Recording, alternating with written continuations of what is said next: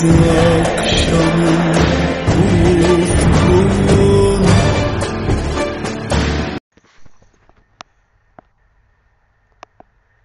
கருணீல மலர்.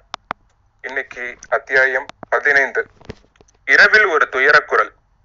சோழ நாட்டில் அக்காலத்தில் ஆடல் பாடல் கலைகள் மிகச் செழிப்படைந்திருந்தன. நடனமும் நாடகமும் சேர்ந்து வளர்ந்திருந்தன.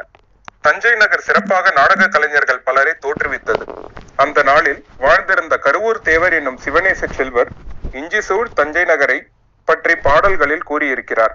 மின்னெடும் புருவத்து இளமயிலணையார் விலங்கல் செய்ய நாடகசாலை இன்னடம் பயிலும் இஞ்சிசூழ் தஞ்சை, அதாவது இஞ்சி கோட்டை மதில் என்பது அதன் பொருள் என்று அவருடைய பாடல்களில் ஒன்று வர்ணிக்கிறது.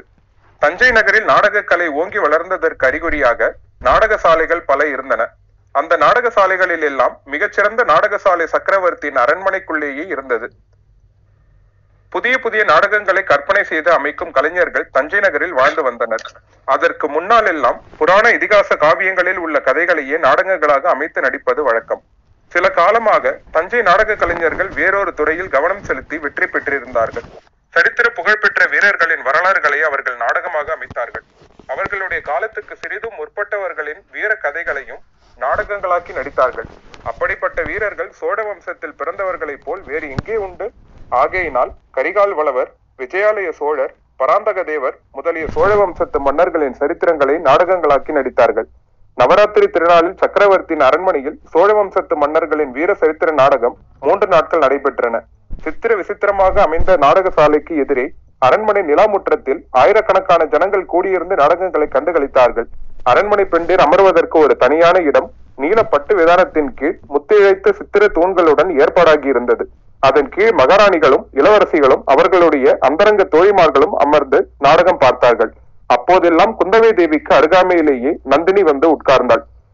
இது மற்ற பெண்களில் சிலருக்கு பிடிக்கவில்லை என்றாலும் அதை அவர்கள் மனத்திலேயே வைத்துக் கொண்டு பொறுமினார்களே அன்றி வேறெதுவும் செய்ய முடியவில்லை. பெரிய பழுவேற்றையர் பழுவூர் இளையராணி இவர்களுடைய கோபத்துக்கு பாத்திரமாக யாருக்குத்தான் துணிவிருக்கும்? இளைய பிராட்டியை அந்த கர்வக்காரிக்கு அவ்வளவு மதிப்பளித்து மரியாதை செய்யும் போது மற்றவர்கள் எம்மாத்திரம்?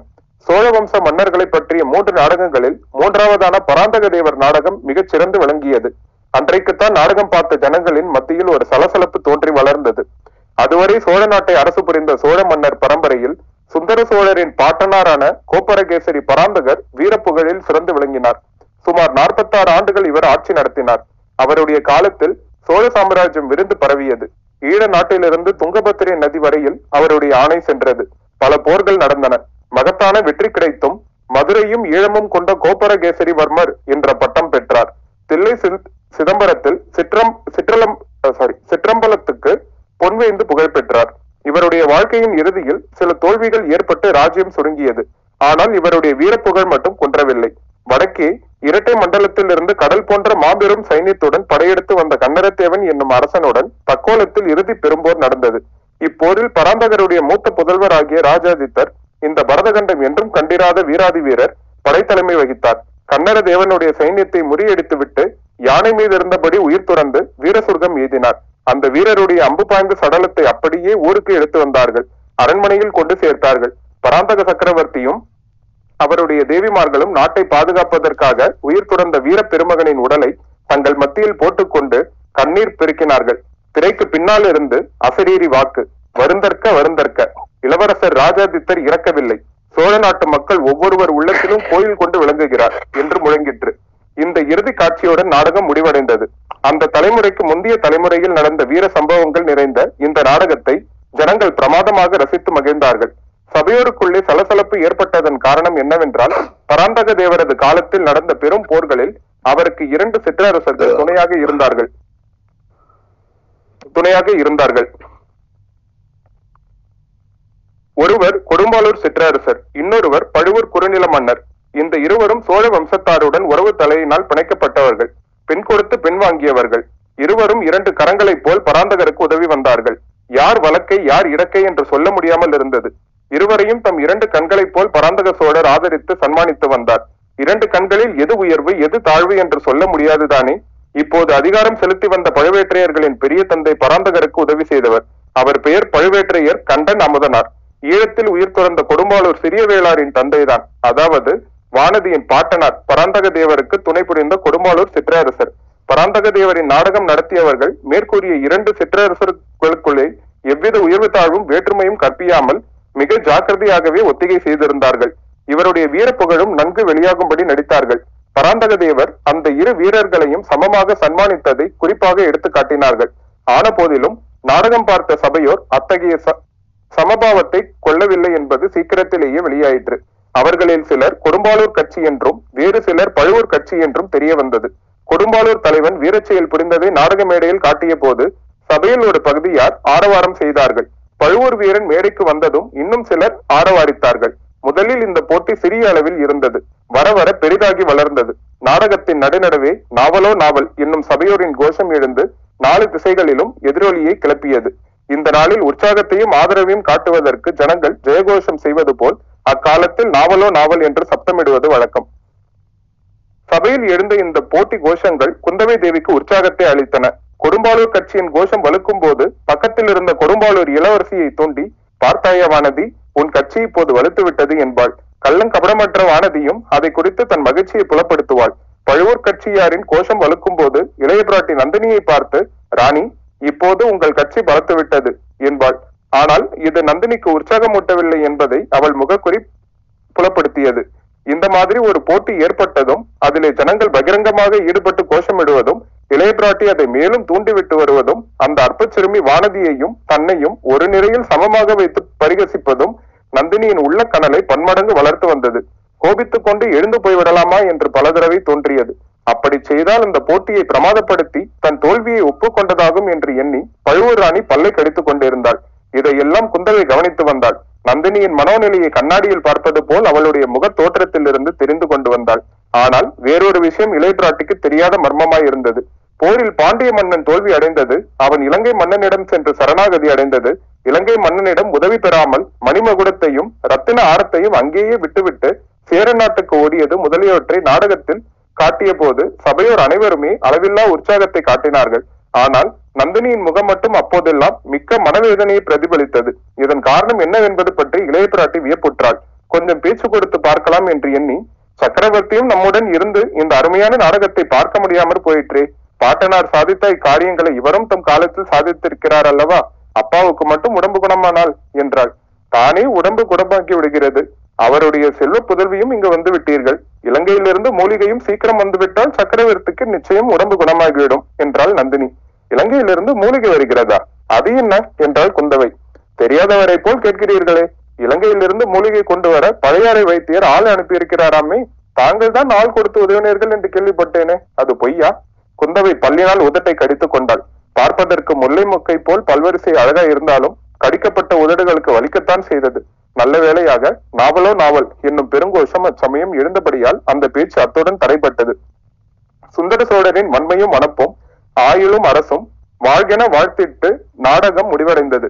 சபையோர் கலைந்து குதூகல ஆனந்தத்தினால் ஆடிக்கொண்டு தத்தம் வீடு சென்றார்கள். சிற்றரசர்களின் தேவிமார்களும் அவர்களுடைய பரிவாரங்களும் சென்றார்கள். பின்னர் சக்கரவர்த்தினி வானமாதேவியும் மற்றுமுள்ள அரண்மனை பெண்டிரும் சோழர்குல தெய்வமான துர்கை அம்மன் ஆலயத்துக்கு புறப்பட்டார்கள். சுந்தர சோழர் உடல்நலம் ஏதும்படி மலையமானின் புதல்வி பல நோன்புகள் நோற்று வந்தார். துர்கையம்மன் கோயிலுக்கு அடிக்கடி சென்று அவர் பிரார்த்தனை செலுத்துவது உண்டு. நவராத்திரி ஒன்பது நாள் ராத்திரியும் துர்கை துர்கையம்மனுக்கு விசேஷ பூஜைகள் நடந்தன. சக்கரவர்த்தியின் சுகத்தை கோரி பலிகள் இடப்பட்டன. ஒவ்வொரு நாள் இரவும் மகாராணி கோயிலுக்கு சென்று அர்த்தஜாம பூஜைக்கு பிறகு திரும்புவது வழக்கம். அரண்மனையின் மூத்த பெண்டிர் பலரும் மகாராணியுடன் மகாராணியுடன் ஆலயத்துக்கு செல்வார்கள். இளம் பெண்களை துர்கை சந்நிதிக்கு அழைத்து போகும் வழக்கம் இல்லை. பூசாரிகள் மீது சில சமயம் சன்னதம் வந்து அகோரமாக ஆடுவார்கள். சாபம் விளைந்த வரலாறுகளை சொல்லுவார்கள். இளம் பெண்கள் பயப்படக்கூடும் என்று அழைத்து போவதில்லை.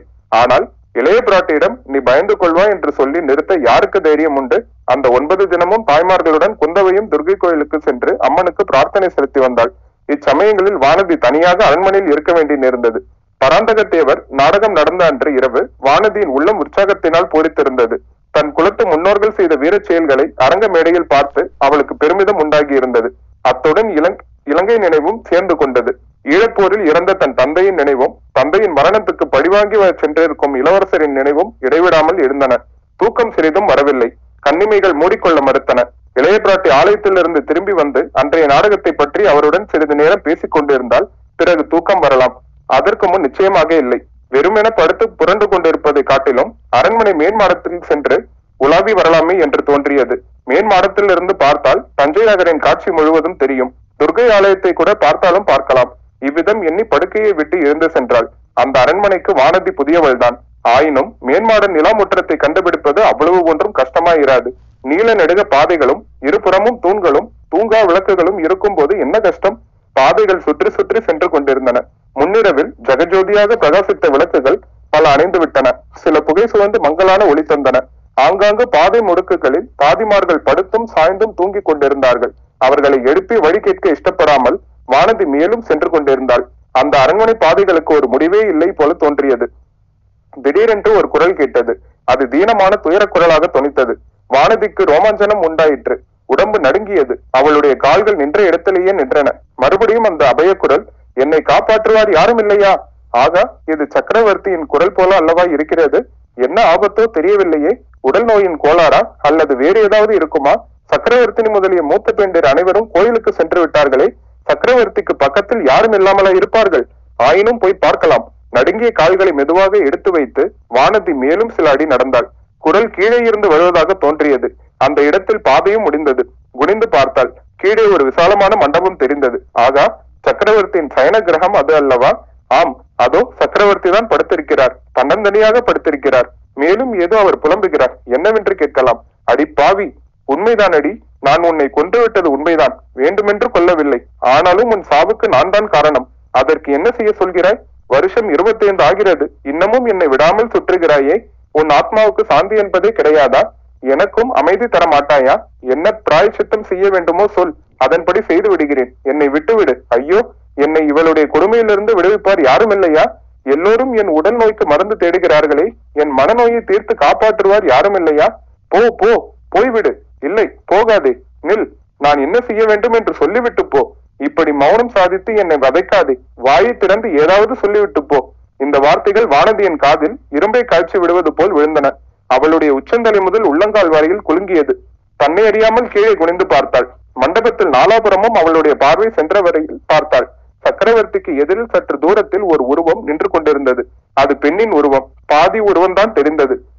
பாக்கி பாதி தூண் நிழலிலும் அகில் புகையிலும் மறைந்து மறைந்திருந்தது தெரிந்த வரையில் அந்த உருவம், ஆ, பழுவூர் இளையராணியை போல் அல்லவா இருக்கிறது? இது என்ன கனவா, சித்த பிரம்மையா? இல்லை, உண்மையேதான். அதோ அந்த தூண் மறைவில் ஒளிந்து நிற்பது யார்? பெரிய பழுவேற்றையர் அல்லவா? சந்தேகமே இல்லை, அவர்கள்தான். பழுவூர் இளையராணியை பார்த்து விட்டா சக்கரவர்த்தி அப்படியெல்லாம் பேசுகிறார். உன்னை கொன்றது உண்மைதான் என்று அலையினாரு, அதன் பொருள் என்ன? திடீரென்று வானதிக்கு மயக்கம் வரும் போல் இருந்தது. தலை சுற்ற தொடங்கியது. இல்லை, அந்த அரண்மனையே சுற்ற தொடங்கியது. சி, இங்கே மயக்கமடைந்து விடக்கூடாது, கூடவே கூடாது. பல்லை கடித்துக் கொண்டு வானதி அங்கிருந்து சென்றாள். ஆனால் திரும்பச் செல்லும் பாதை தொலையா பாதையா இருந்தது. அவள் படுத்திருந்த அறை வரவே வராதது போல் தோன்றியது. முடியாது, இனிமேல் நடக்க முடியாது, நிற்கவும் முடியாது. குந்தவை பிராட்டி கோயிலிருந்து கோயிலிலிருந்து திரும்பி வந்த போது வானதி அவள் அறைக்கு சற்று தூரத்தில் நடைபாதையில் உணர்வற்று கட்டை போல் கிடைப்பதை கண்டாள். இத்துடன் பதினைந்தாம் அத்தியாயம் முடிவு பெறுகிறது.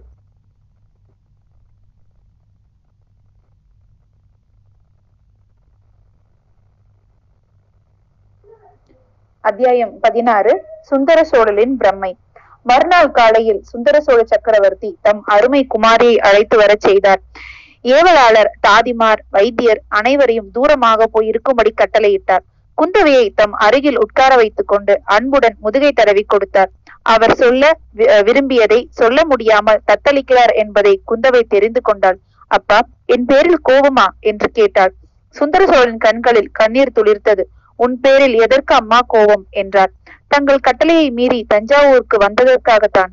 ஆமாம், என் கட்டளையை மீறி நீ வந்திருக்க கூடாது.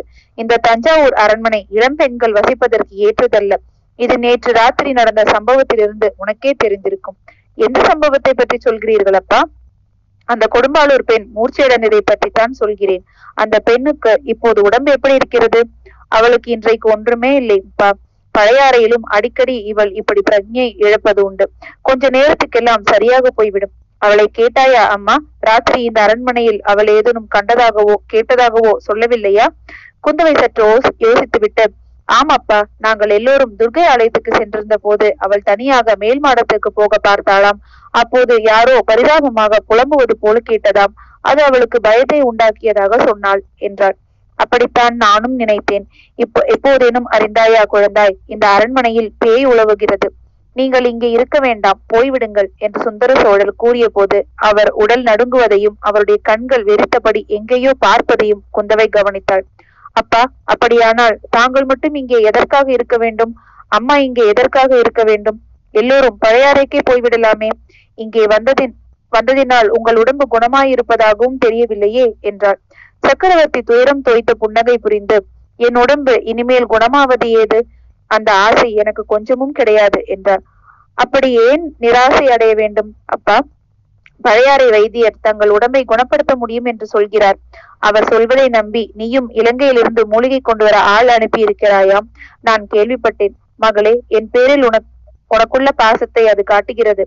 தந்தையிடம் மகள் பாசம் கொண்டிருப்பது தவறா அப்பா? அதில் தவறு ஒன்றுமில்லை.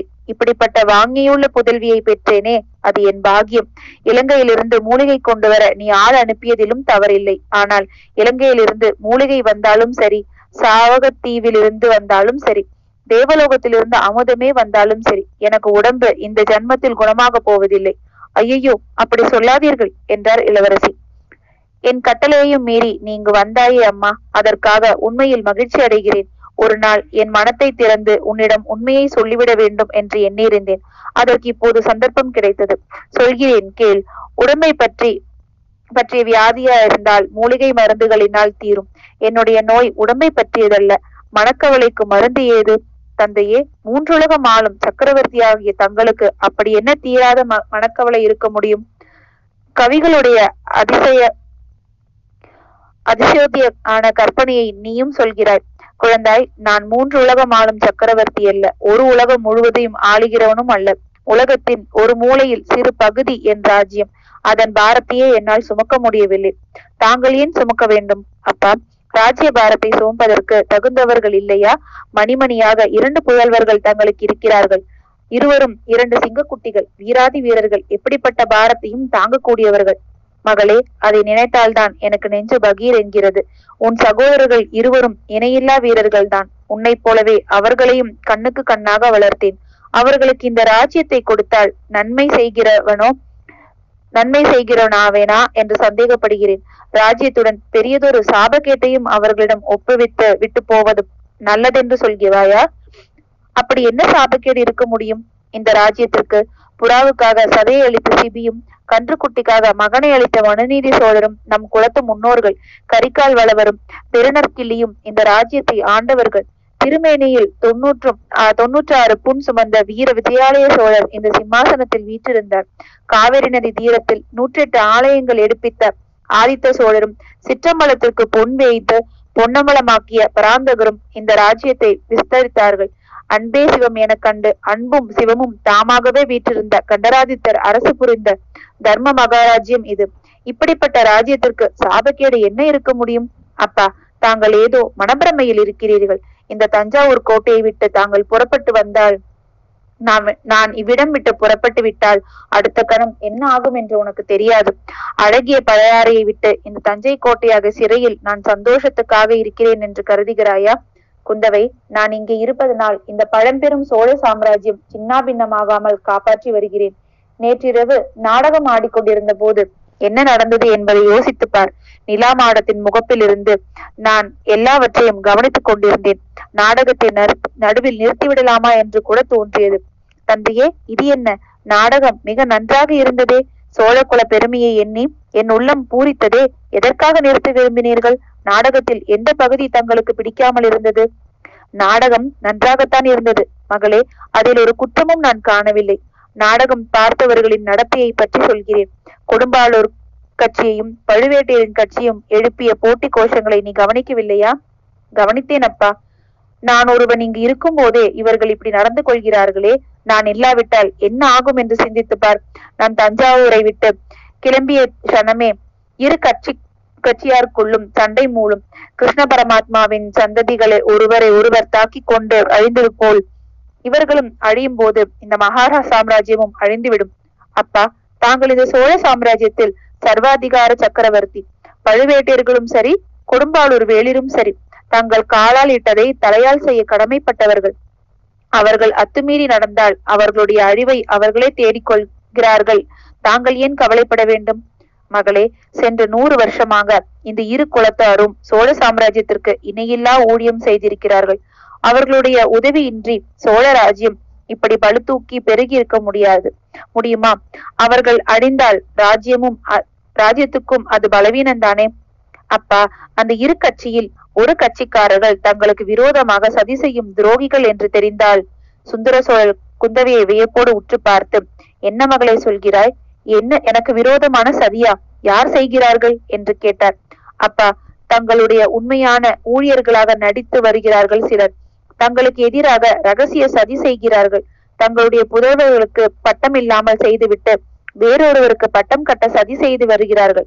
யாருக்கு யாருக்கு மகளே? என் சகோதரர்களுக்கு பட்டம் உன் சகோதரர்களுக்கு பட்டம் இல்லை என்று செய்துவிட்டு வேறு யாருக்கு பட்டம் கட்ட பார்க்கிறார்கள் என்று சுந்தர சோழ சக்கரவர்த்தி பரபரப்புடன் கேட்டார். குந்தவை மெல்லிய குரல், சித்தப்பா, மதுராந்தகனுக்கு அப்பா, நீங்கள் நோய்ப்படுக்கையில் படுத்திருக்கையில் இவர்கள் இப்படி பயங்கரமான துரோகத்தை செய்கிறார்கள் என்றார். உடனே சுந்தர சோழர் சற்று நிமிர்ந்து உட்கார்ந்து, ஆகா, அவர்களுடைய முயற்சி மட்டும் பழித்தால் எவ்வளவு நன்றாயிருக்கும் என்றார். குந்தவைக்கு தூக்கி வாரி போட்டது. தந்தையே, இது என்ன? தாங்கள் பெற்ற புதல்வர்களுக்கு தாங்களே சத்ரு ஆவீர்களா என்றார். இல்லை, என் புதல் புதல்வர்களுக்கு நான் சத்ரு இல்லை.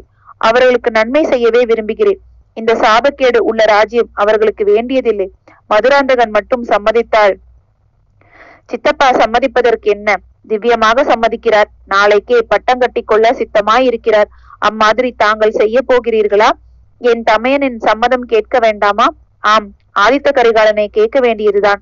அவனை கேட்டால் மட்டும் போதாது, உன் பெரிய பாட்டி சம்மதிக்க வேண்டும். பிள்ளைக்கு பட்டம் கட்டினால் தாயார் வேண்டாம் என்றா சொல் என்று சொல்வாளா? ஏன் சொல்ல மாட்டாள்? உன் பெரிய பாட்டியுடன் இத்தனை நாள் பழகியும் அவரை நீ அறிந்து கொள்ளவில்லையா? செம்பியன் மாதேவியின் வற்பு வற்புறுத்தலினாலேயே நான் இன்று சிம்மாசனம் ஏறினேன். ஆதித்தனுக்கும் இளவரசு பட்டம் சூட்டினேன். குந்தவை, உன் பெரிய பாட்டிக்கு உன் பேரில் மிக்க அன்பு உண்டு.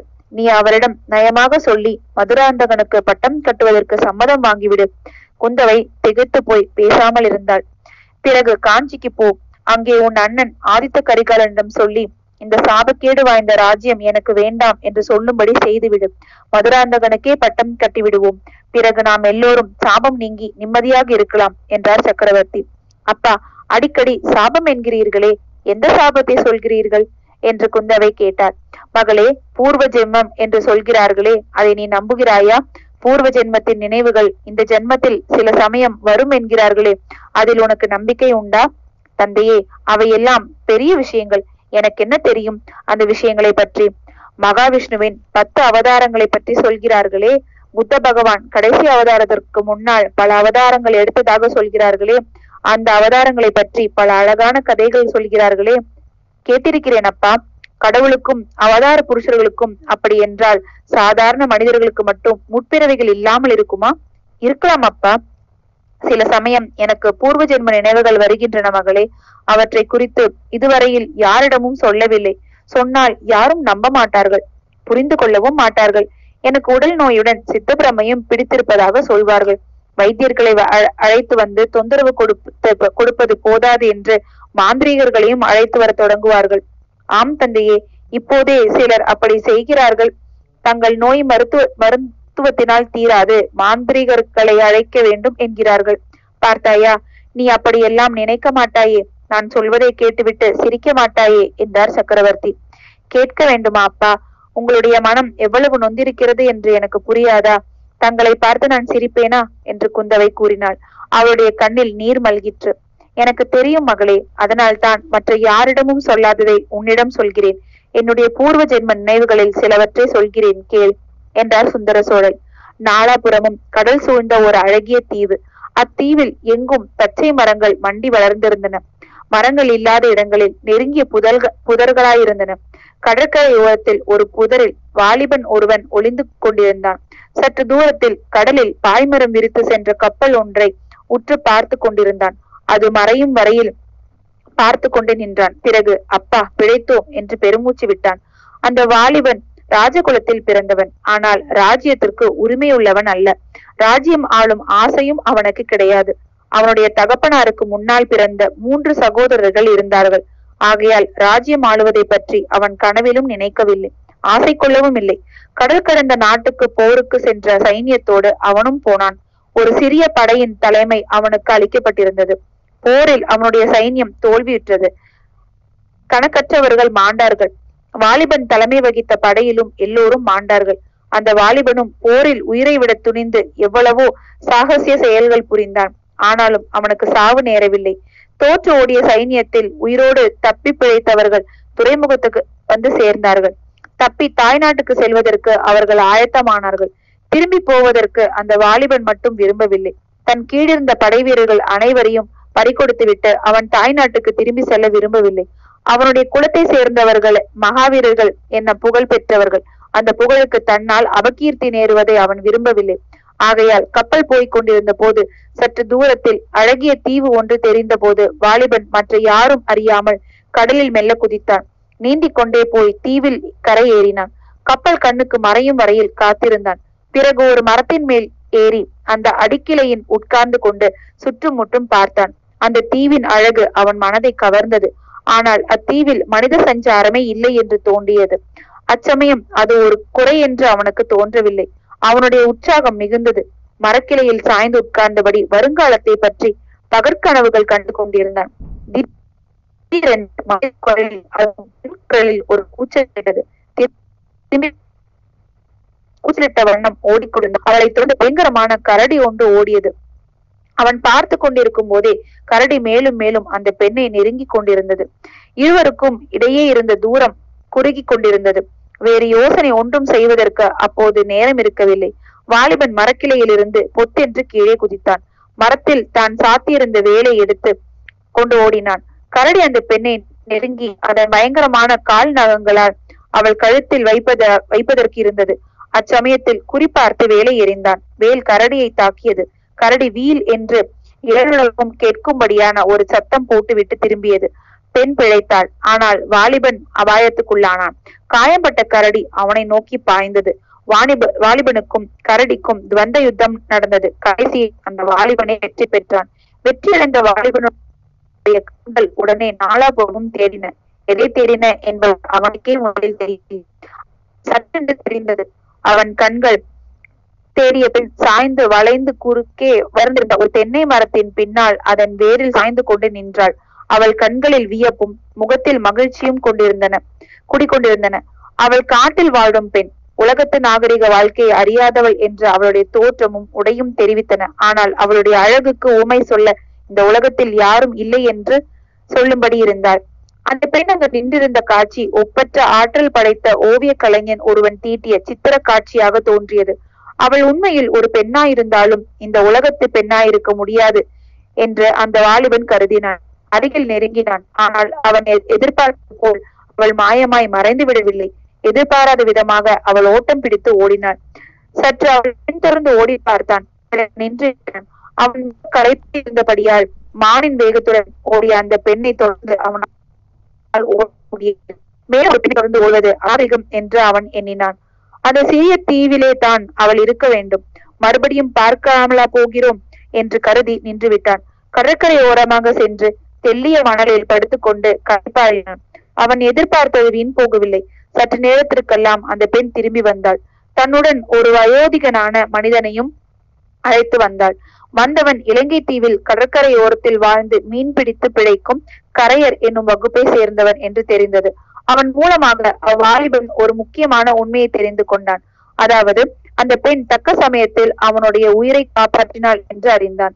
அவன் மரக்கிளையின் மேல் உட்கார்ந்து கடலை கூர்ந்து கவனித்துக் கொண்டிருந்த போது கரடி ஒன்று அவன் பின்பக்கமாக வந்து அவனை உற்று பார்த்தது. பிறகு மரத்தின் மேல் ஏற தொடங்கியது. இவையெல்லாம் அந்த பெண் பார்த்து கொண்டிருந்தாள். கரடியை வேறு திசையில் இழுப்பதற்கு அந்த வாலிபனை செய்வதற்கும் அவள் அவள் அவ்விதம் கூச்சலிட்டாள். கரடி மரத்தின் மேலே ஏறுவதை விட்டு அவளை தொடர்ந்து ஓடத் தொடங்கியது. இதை கேட்டதும் அந்த வாலிபனுக்கு எப்படி இருக்கும் என்று சொல்லவும் வேண்டுமா? தன்னை காப்பாற்றிய பிறகு அவன் தன் நன்றியை தெரிவித்துக் கொண்டான். ஆனால் அவளோ ஒரு வார்த்தையும் மறுமொழியாக சொல்லவில்லை. அவளிடம் வாலிபன் கூறியதற்கெல்லாம் அவளுடன் வந்த மனிதனே மறுமொழி கூறினான். இது வாலிபனுக்கு முதலில் வியப்பா இருந்தது. உண்மை இன்னதென்று அறிந்ததும் வியப்பு மறைந்தது. அந்த பெண் பேச தெரியாத ஊமை. அவளுக்கு காதும் கேளாது என்று அறிந்து கொண்டதும் அவ்வாலிபனுடைய பாசம் பன்மடங்காகியது. பாசம் வளர்ந்து தழைப்பதற்கு சூழ்நிலையும் சந்தர்ப்பமும் துணை செய்தன. காது கேளாததும் பேச தெரியாததும் ஒரு குறையாகவே அவ்வாலிபனுக்கு தோன்றவில்லை. வாயினால் சொல்ல முடியாத அற்புதமான உண்மைகளையும் அந்தரங்க ரகசியங்களையும் அவருடைய கண்களே தெரியப்படுத்தின. அந்த நயன பாஷைக்கு ஈடான பாஷை இந்த உலகத்தில் வேறு என்ன உண்டு? அது போலவே காது கேளாததுக்கு ஈடாக அவருடைய நாசியின் உணர்ச்சி அதிசயமான சக்தி வாய்ந்திருந்தது. அடர்ந்த காட்டின் மத்தியில் வெகு தூரத்தில் மறைந்திருக்கும் காட்டு மிருகம் இன்னதென்பதை அவளுடைய முகர்தல் சக்தியை கொண்டே கண்டுபிடிக்க அவளால் முடிந்தது. ஆனால் இதெல்லாம் என்னத்திற்கு? இதயங்கள் இரண்டு ஒன்று சேர்ந்து விட்டால் மற்ற புலன்களை பற்றி என்ன கவலை? அந்த வாலிபனுக்கு அத்தீவு சொர்க்க பூமியாகவே தோன்றியது. நாட்கள், மாதங்கள், வருஷங்கள் இவ்விதம் சென்றன. எத்தனை நாள் அல்லது வருஷம் ஆயிற்று என்பதை கணக்கு பார்க்கவே அவன் மறந்துவிட்டான். வாலிபனுடைய இந்த சொர்க்க வாழ்வுக்கு திடீரென்று ஒரு நாள் முடிவு நேர்ந்தது. கப்பல் ஒன்று அந்த தீவின் அருகில் வந்து நின்றது. அதிலிருந்து படகிலும் கட்டுமரங்களிலும் பலர் இறங்கி வந்தார்கள். அவர்கள் யார் என்று பார்க்க வாலிபன் அருகில் சென்றான்.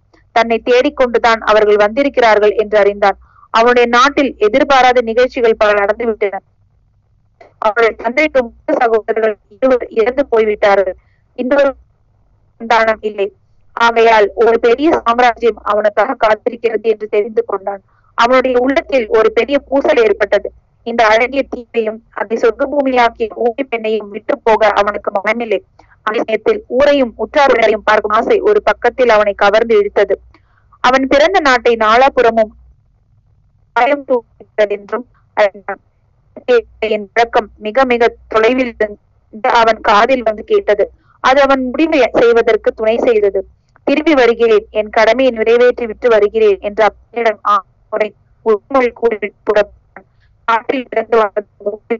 நாட்டிலிருந்து வந்திருந்த மனிதர்களுக்கு மத்தியில் வருவதற்கே விரும்பவில்லை. வாலிபன் படகில் ஏறிய போது அவள் சற்று தூரத்தில் இருந்து அந்த பழைய வளைந்த தென்னை மரத்தின் மேல் உட்கார்ந்து பார்த்து கொண்டிருந்தாள். அவளுடைய இரு கண்களும் அப்போது இரண்டு கண்ணீர் கடல்களாக வாலிபனுக்கு தோன்றின. ஆயினும் அவன் தன் மனத்தை கல்லாக்கு செய்து கொண்டு படகில் ஏறி கப்பலை அடைந்தான். குந்தவை இந்த வலைஞர் குலவின் அப்படி நின்று பார்த்து கொண்டிருந்தாலே அந்த காற்றின் நினைவு அடிக்கடி என் மனக்கண் முன் தோன்றி கொண்டிருக்கிறது. எவ்வளவு முயன்றாலும் மறக்க முடியவில்லை. அதை காட்டிலும் சோகமான இன்னும் ஒரு காட்சி, நினைத்தாலும் துளைநடுங்கும் காட்சி அடிக்கடி தோன்றி கொண்டிருக்கிறது. இரவிலும் பகலும் பகலிலும் உறங்கும் போதும் விழித்திருக்கையிலும் என்னை வருத்தி வேதனைப்படுத்தி கொண்டிருக்கிறது. அதையும் சொல்லட்டுமா என்று சுந்தர சோழர் தன் அருமை மகளை பார்த்து கேட்டார்.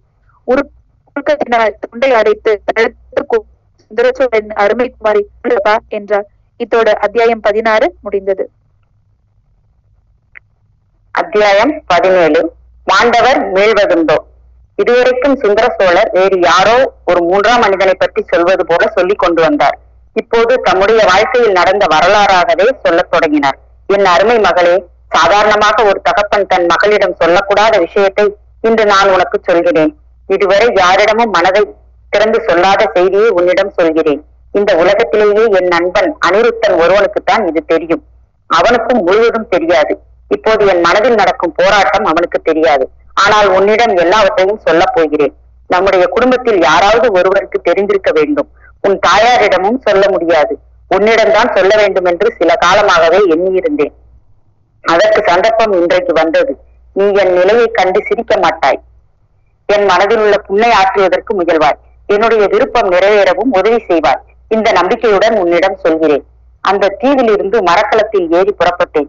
கோடிக்கரை சேர்ந்தேன். என் பாட்டனார் பராந்தக சக்கரவர்த்தி இந்த தஞ்சை அரண்மனையில் அப்போது தங்கி இருக்கிறார் என்று அறிந்து நேராக இங்கே வந்தேன். நான் தஞ்சை வந்து சேர்ந்த போது பராந்தக சக்கரவர்த்தி மரணத்தை எதிர்நோக்கி கொண்டிருந்தார். அவர் உள்ளம் நொந்து போயிருந்தது. நாற்பது ஆண்டு காலத்தில் அவர் நிர்மாணித்த மகாராஜ்யம் சின்னாபின்னம் அடைந்து கொண்டிருந்தது. அவருக்கு பிறகு பட்டத்தை அடைய வேண்டியவரான ராஜாதித்தர் தக்கோல போரில் மாண்டார். அதே போர்க்களத்தில் படுகாயம் அடைந்த என் தந்தை அறிஞ்சயர் பிழைப்பாரோ மாட்டாரோ என்ற நிலையில் இருந்தார்.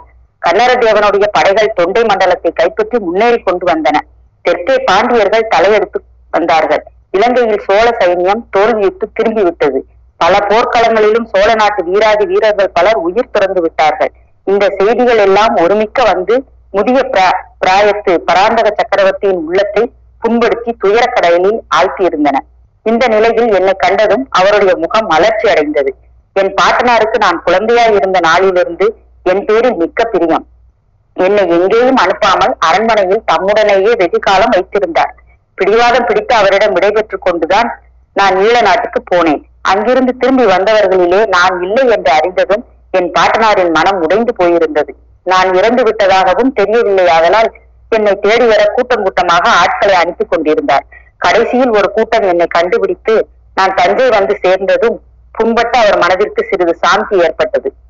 அவருடைய அந்திய காலத்தில் வீழ்ச்சியடைந்து வந்த சோழ சாம்ராஜ்யம் மறுபடியும் என்னால் மேன்மையடையும் என்பதாக எப்படியோ அவர் மனதில் ஒரு நம்பிக்கை ஏற்பட்டிருந்தது. அந்த நம்பிக்கையை ஜோதிடர்கள் வளரச் செய்திருந்தார்கள். அதற்கு தகுந்தாற் போல் அவருக்கு புதல்வர்கள் நாலு பேர் இருந்தும் அவருடைய அந்திய காலத்தில் பேரன் நான் ஒருவனே இருந்தேன். சக்கரவர்த்தி இறக்கும் தருவாயில் என்னை அருகில் அழைத்து உச்சி முகர்ந்து கண்ணீர் பெருக்கினார். அப்பனே, எனக்கு பிறகு உன் பெரியப்பன் கண்டராதித்தர் சிம்மாசனம் ஏறுவான். அவனுக்கு பிறகு இந்த சோழ ராஜ்யம் உன்னை அடையும். உன்னுடைய காலத்திலேதான் மறுபடியும் இந்த சோழ குலம் மேன்மை அடைய போகிறது என்று பலமுறை அவர் கூறினார். சோழ நாட்டின் மேன்மையை நிலைநாட்டுவதே என் வாழ்க்கையில் லட்சியமாயிருக்க வேண்டும் என்று சொல்லி அவ்வாறு என்னிடம் வாக்குறுதியும் பெற்றுக்கொண்டார். என் பாட்டனார் என்னிடம் எவ்வளவு பிரியம் வைத்திருந்தாரோ அவ்வளவு நான் அவ்வளவு நான் அவரிடம் பக்தி வைத்திருந்தேன். ஆதலின் அவருடைய கட்டளையை திறமேற்கொண்டு நடப்பதென்று உறுதி கொண்டேன். ஆனாலும் என் உள்ளத்தில் அமைதி இல்லை. கடல் சூழ்ந்த தீவில் கரடிக்கு இரையாகாமல் என்னை காப்பாற்றிய கரையர் குலமகளின் கதி என்ன? சோழ நாட்டு சிம்மாசனத்தில் கீழ்குலத்தில் பிறந்த ஊமை பெண் ஒருத்தி ராணியாக வீட்டிருக்க முடியுமா? அரண்மனை வாழ்வு அவளுக்குத்தான் சரிப்பட்டு வருமா? நாட்டார் நகரத்தார் என்னை பார்த்து சிரிக்க மாட்டார்களா? இந்த எண்ணங்கள் அடிக்கடி தோன்றி என் மனதை சஞ்சலப்படுத்தின. இது மட்டுமன்றி என் பெரிய தகப்பனார் கண்டராதித்தர் சில காலத்திற்கு முன்புதான் இரண்டாவது கல்யாணம் செய்து கொண்டிருந்தார். அவரை மணந்த பாக்கியசாலி மலையரையர் குலமகள் என்பதை நீ அறிவாய். முதல் மனைவிக்கு குழந்தை பிறவாது என்பது என்ன நிச்சயம்? பெரியப்பாவுக்கு ஆண் குழந்தை பிறந்தால் ராஜ்யம் எனக்கு எப்படி வரும்? இதை பற்றி ராஜ்யத்தில் சிலர் அப்போதே பேசிக் கொண்டிருந்தது என் காதில் விழுந்தது. ஆனால் அத்தகைய சந்தேகம் யாருக்கும் உண்டாக கூடாது என்று மகா மகாத்மாவாகிய என் பெரிய தகப்பனார் விரும்பினார் போலும். பராந்தக சக்கரவர்த்தி காலமான பிறகு கண்டராதித்தருக்கு ராஜ்ய பட்டாபிஷேகம் நடக்க வேண்டும் என்று என் பெரியப்பா புதிய சக்கரவர்த்தி ஏற்பாடு செய்து விட்டார். என் பிரிய மகளே, இன்றைக்கு உன் தம்பி அருள்மொழியின் பேரில் இந்நாட்டு மக்கள் எப்படி பிரியமாய் இருக்கிறார்களோ அப்படி அந்த நாளில் என் பேரில் அபிமானமாய் இருந்தார்கள். அரண்மனைக்குள்ளேயே பட்டாபிஷேகம் நடந்து கொண்டிருந்த போது வெளியிலே ஆயிரக்கணக்கான ஜனங்கள் ஆவலுடன் காத்திருந்தார்கள். புதிதாக முடிசூடிய சக்கரவர்த்தியையும் யுவராஜாவையும் சேர்ந்தாற்போல் ஜனங்களுக்கு காட்சி தர வேண்டும் என்று அனைவரும் விரும்பினார்கள். அவ்விதமே பெரியப்பாவும் நானும் இந்த அரண்மனை மேன்மாடத்தின் முன்றிலுக்கு வந்து நின்றோம். கீழே ஒரே ஜன சமுத்திரமாக இருந்தது. அவ்வளவு பேருடைய முகங்களிலும் மலர்ந்து விளங்கின. எங்களை கண்டதும் அவ்வளவு பேரும் குதூகலம் அடைந்து ஆரவாரித்தார்கள். நாம் இளவரசு பட்டம் சுட்டி கொண்டது பற்றி இவ்வளவு ஆயிரம் ஆயிரம் மக்கள் குதூகலம் அடைந்திருக்கிறார்களே, அப்படி இருக்க எங்கேயோ ஒரு கண்காணா தீவில் காட்டின் மத்தியில் வாழும் ஊமை பெண்ணை பற்றி நாம் கவலைப்படுவது என்ன நியாயம்? இவ்வளவு பேருடைய மகிழ்ச்சி முக்கியமானதா? ஒரே ஒரு ஊமை பெண்ணின் வாழ்க்கை முக்கியமானதா? இவ்வாறு எண்ணிக்கொண்டே எங்களை அண்ணாந்து பார்த்தபடி நின்ற மலர்ந்த முகங்களை ஒவ்வொன்றாக கவனித்துக் கொண்டு வந்தேன். அந்த ஜனங்களிலே ஆண்களும் பெண்களும் முதியவர்களும் இளைஞர்களும் சிறுவர் சிறுமியர்களும் நின்றார்கள். எல்லோரும் ஒரே களிப்புடன் காணப்பட்டார்கள். ஆனால் திடீரென்று ஒரு முகம், ஒரு பெண்ணின் முகம், சோக சோகம் ததும்பிய முகம், கண்ணீர் நிறைந்த கண்களினால் என்னை பரிதாபமாக பார்த்து கொண்டிருந்த முகம் தெரிந்தது. அத்தனை கூட்டத்திற்கு நடுவில் எப்படி அந்த ஒரு முகம் என் கண்ணையின் கவனத்தையும் கவர்ந்தது என்பதை நான் அறியேன். பிறகு அங்கிருந்து என் கண்களும் நகரவில்லை, கவனமும் பெயரவில்லை. அந்த முகம் வரவர பெரிதாகி வந்தது. என் அருகே வருவது போல் இருந்தது. கடைசியில் அந்த பெரிய ஜனத்திரள் முழுவதும் மறைந்து, என் அருகில் நின்றவர்கள் எல்லோரும் மறைந்து, ஆசார வாசல் மறைந்து, தஞ்சை நகரின் கோட்டை கொத்தளம் மறைந்து, வானும் மண்ணும் மறைந்து, அந்த ஒரு முகம் மட்டும் தேவி பரமேஸ்வரியின் விஸ்வரூபத்தை போல என் கண்முன்னால் தோன்றியது.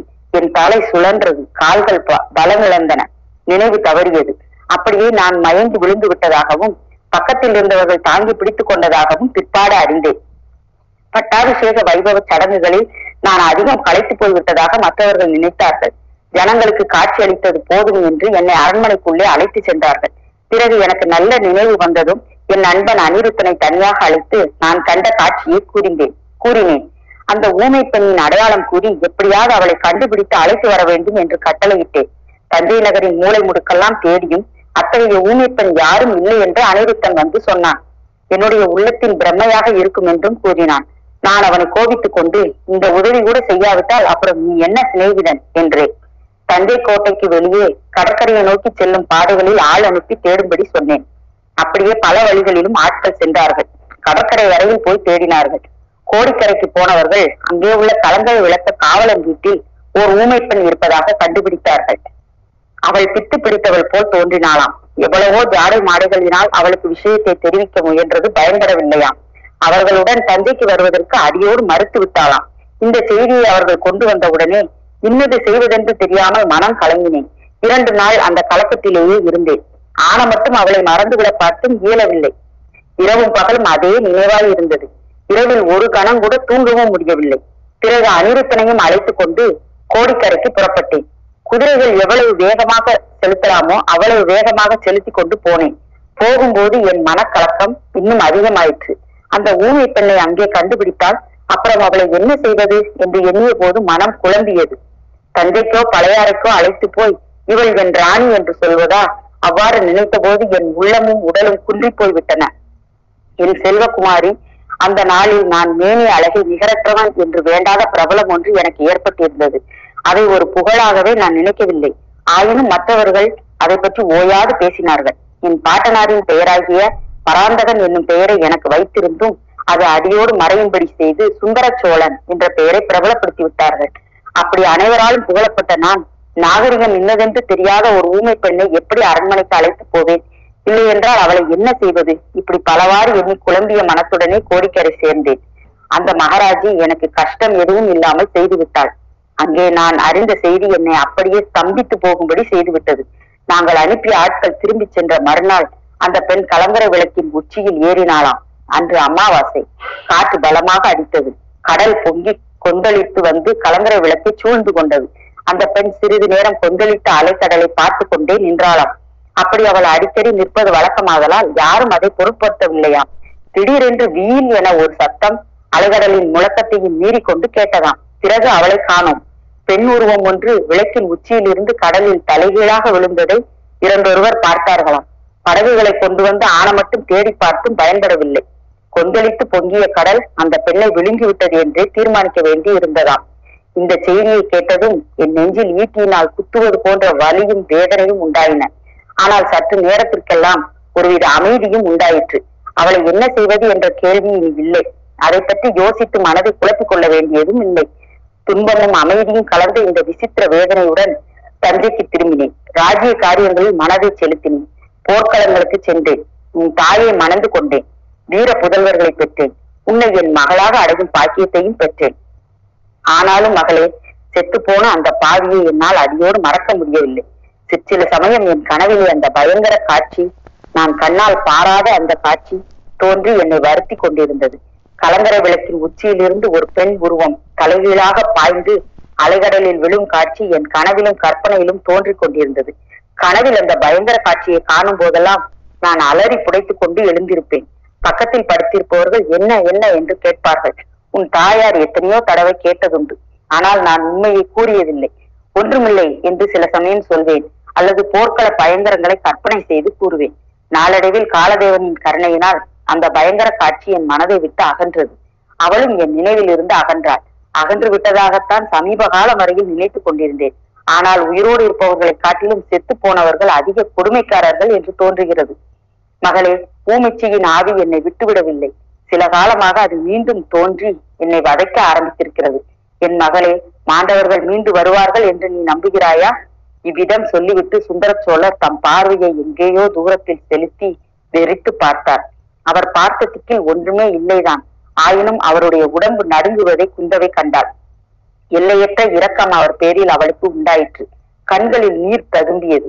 தந்தையின் மார்பில் தன் முகத்தை பதித்து கொண்டு கண்ணீர் விட்டாள். அதனால் அவருடைய நடுக்கமும் குறைந்ததாக தோன்றியது. பிறகு தந்தையை நிமிர்ந்து நோக்கி, அப்பா, இந்த பயங்கரமான வேதனையை பல வருஷ காலம் தங்கள் மனதிலேயே வைத்துக் கொண்டு கஷ்டப்பட்டிருக்கிறீர்கள்.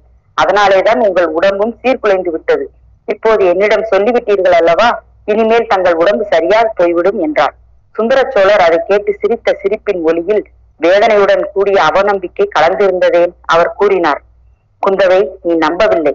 மாண்டவர்கள் மீண்டும் வருவார்கள் என்று நீ நம்பவில்லை. ஆனாலும் அதோ அந்த தூணுக்கு பக்கத்தில் குத்துவிளக்கின் பின்னால் அந்த பாவியின் ஆவி நேற்று நள்ளிரவில் நின்றது. என் கண்ணாலேயே பார்த்தேன். அதை எப்படி நம்பாமல் இருக்க முடியும்? நான் கண்டது வெறும் பிரம்மை என்றால் உன் தோழியை பற்றி என்ன சொல்வாய்? அவள் எதையோ பார்த்து கேட்டதனால் தான் நினைவு தப்பி விழுந்தாள். அவளை அழைத்து வா குந்தவை, நானே நேரில் கேட்டு தெரிந்து கொள்கிறேன் என்று சுந்தர சோழர் பரபரப்புடன் கூறினார். அப்பா, வானதி ஒரு பயங்கொள்ளி பெண். கொடும்பாளூர் வீரவேலிர் குளத்தில் இவன் எப்படி பிறந்தாலோ தெரியவில்லை. இருட்டில் தூ தூணை பார்த்தாலும் அவள் அலறி அடித்துக் கொண்டு மயக்கமாய் விழுவாள். அவளை கேட்ட கேட்பதில் யாதொரு பயனும் இல்லை. அவள் ஏதும் பார்த்திருக்கவும் மாட்டாள், கேட்டிருக்கவும் மாட்டாள். அப்படியா சொல்கிறாள்? அவள் சொல்கிறாய். அவள் போனால் போகட்டும், நான் சொல்ல வேண்டியது மிச்சத்தையும் கேள். மாண்டவர்கள் மீண்டு வருவார்கள் என்பதில் எனக்கும் வெகு காலம் நம்பிக்கை இல்லாமல் தான் இருந்தது. அப்படிப்பட்ட தோற்றம் என்னுடைய வீண் மனப்பிரமை என்றே நானும் எண்ணியிருந்தேன். காவேரி நதியில் நாம் எல்லோருமாக ஓரத்தில் போய்க் கொண்டிருந்த போது குழந்தை அருள்மொழிவர்மன் திடீரென்று காணாமல் போனது உனக்கு நினைவிருக்கிறதல்லவா? நாம் எல்லோரும் திகைத்தும் தவித்தும் நிற்கையில் ஒரு பெண்ணரசி பொன்னி நதி வெள்ளத்திலிருந்து குழந்தையை எடுத்து தூக்கி கொடுத்தாள். குழந்தையை மற்றவர்கள் வாங்கி கொண்டதும் அவள் மறைந்து விட்டாள். இதை பற்றி நாம் எவ்வளவோ தடவை பேசியிருக்கிறோம், நீ மறந்திருக்க முடியாது. நீங்கள் எல்லோரும் காவேரி அம்மன் தான் குழந்தையை காப்பாற்றியதாக முடிவு கட்டினீர்கள். ஆனால் என் கண்ணுக்கு என்ன தோன்றியது தெரியுமா? அந்த வலைஞர் குலமகள் ஊமைச்சிதான் குழந்தையை எடுத்து கொடுத்ததாக தோன்றியது. அன்றைய தினம் நான் நினைவிழந்து விட்டேன் என்பது உனக்கு ஞாபகம் இருக்கிறதா? குழந்தைக்கு நேர்ந்த அபாயத்தை முன்னிட்டு நான் நினைவிழந்தேன் என்று எல்லோரும் எண்ணினார்கள். ஆனால் உண்மை அதுவன்று. இத்தனை நாள் கழித்து உனக்கு சொல்கிறேன், குழந்தையை எடுத்து கொடுத்த பெண்ணுருவம் அவளுடைய ஆவி உருவம் என்று எனக்கு தோன்றியபடியால் தான் அப்படி மூர்ச்சை அடைந்தேன். மகளே, உன் தமையனுக்கு இளவரசு பட்டம் சூட்டிய தினம் நினைவிருக்கிறதா? அன்று பட்டாபிஷேகம் நடந்த பிறகு ஆதித்த கரிகாலன் அந்த புறத்துக்கு தாய்மார்களிடம் ஆசி பெறுவதற்காக வந்தான் அல்லவா? அவனுக்கு பின்னால் நான் வந்தேன். அதே ஊமச்சியின் ஆவி அங்கே பெண்களின் மத்தியில் நின்று கரிகாலனை கொடூரமாக உற்று பார்த்ததை கண்டேன். மீண்டும் ஒரு தடவை பிரச்சனையை இழந்தேன். பிறகு யோசித்த போது அந்த சம்பவத்தை குறித்து எனக்கு சந்தேகம் உண்டாயிற்று. அப்படி அவள் கரிகாலனை கொடூரமாக பார்க்க வேண்டிய அவசியம் என்ன என்று ஐயுற்றேன். அதுவும் என் சித்த பிரமையின் தோற்றமாய் இருக்கலாம் என்று எண்ணினேன். ஆனால் மகளே, இந்த தடவை தஞ்சைக்கு வந்த பிறகு அந்த சந்தேகமெல்லாம் தீர்ந்து விட்டது. ஒரு காலத்தில் அவள் உயிரோடு இருந்த காலத்தில் அவள் முகத்தை பார்த்து அவள் மனதில் உள்ளதை தெரிந்து கொள்வேன். அவள் உதடு அசைவதை பார்த்து அவள் சொல்ல விரும்புவது இன்னதென்று தெரிந்து கொள்வேன். அந்த சக்தியை மீண்டும் நான் பெற்றுவிட்டேன். குந்தவை, நாலந்து முறை நள்ளிரவில் அவள் என் முன்னால் தோன்றி எனக்கு எச்சரிக்கை செய்து விட்டாள். என்னை கொன்றாயே, அதை நான் மன்னிக்கிறேன். ஆனால் மீண்டும் பாவம் செய்யாதே. ஒருவனுக்கு சேர வேண்டிய ராஜ்யத்தை இன்னொருவனுக்கு கொடுக்காதே என்று அவள் சொல்வதை புரிந்து கொண்டேன். அவளுக்கு பேசும் சக்தி வந்து வாயினால் பேசினால் எப்படி தெரிந்து கொள்வேனோ அவ்வளவு தெளிவாக தெரிந்து கொண்டேன். மகளே, அதை நிறைவேற்றி வைக்க நீ எனக்கு உதவி செய்ய வேண்டும். சாபமுள்ள இந்த ராஜ்யம், இந்த சோழ சிம்மாசனம் என் புதல்வர்களுக்கு வேண்டாம். இதை மதுராந்தகனுக்கு கொடுத்து விடலாம். குந்தவை அப்போது குறுக்கிட்டு, அப்பா, என்ன சொல்கிறீர்கள்? நாடு நகரமெல்லாம் ஒப்புக்கொண்டு முடிந்து போன ஒரு காரியத்தை இப்போது மாற்ற வேண்டிய அவசியம் என்ன? தாங்கள் மாற்றினாலும் உலகம் ஒப்புக்கொள்ளுமா என்று கேட்டார். உலகம் ஒப்புக்கொண்டால் என்ன, ஒப்புக்கொள்ளாவிட்டால் என்ன? தர்மம் இன்னதென்று தெரிந்து செய்ய வேண்டியது என் கடமை.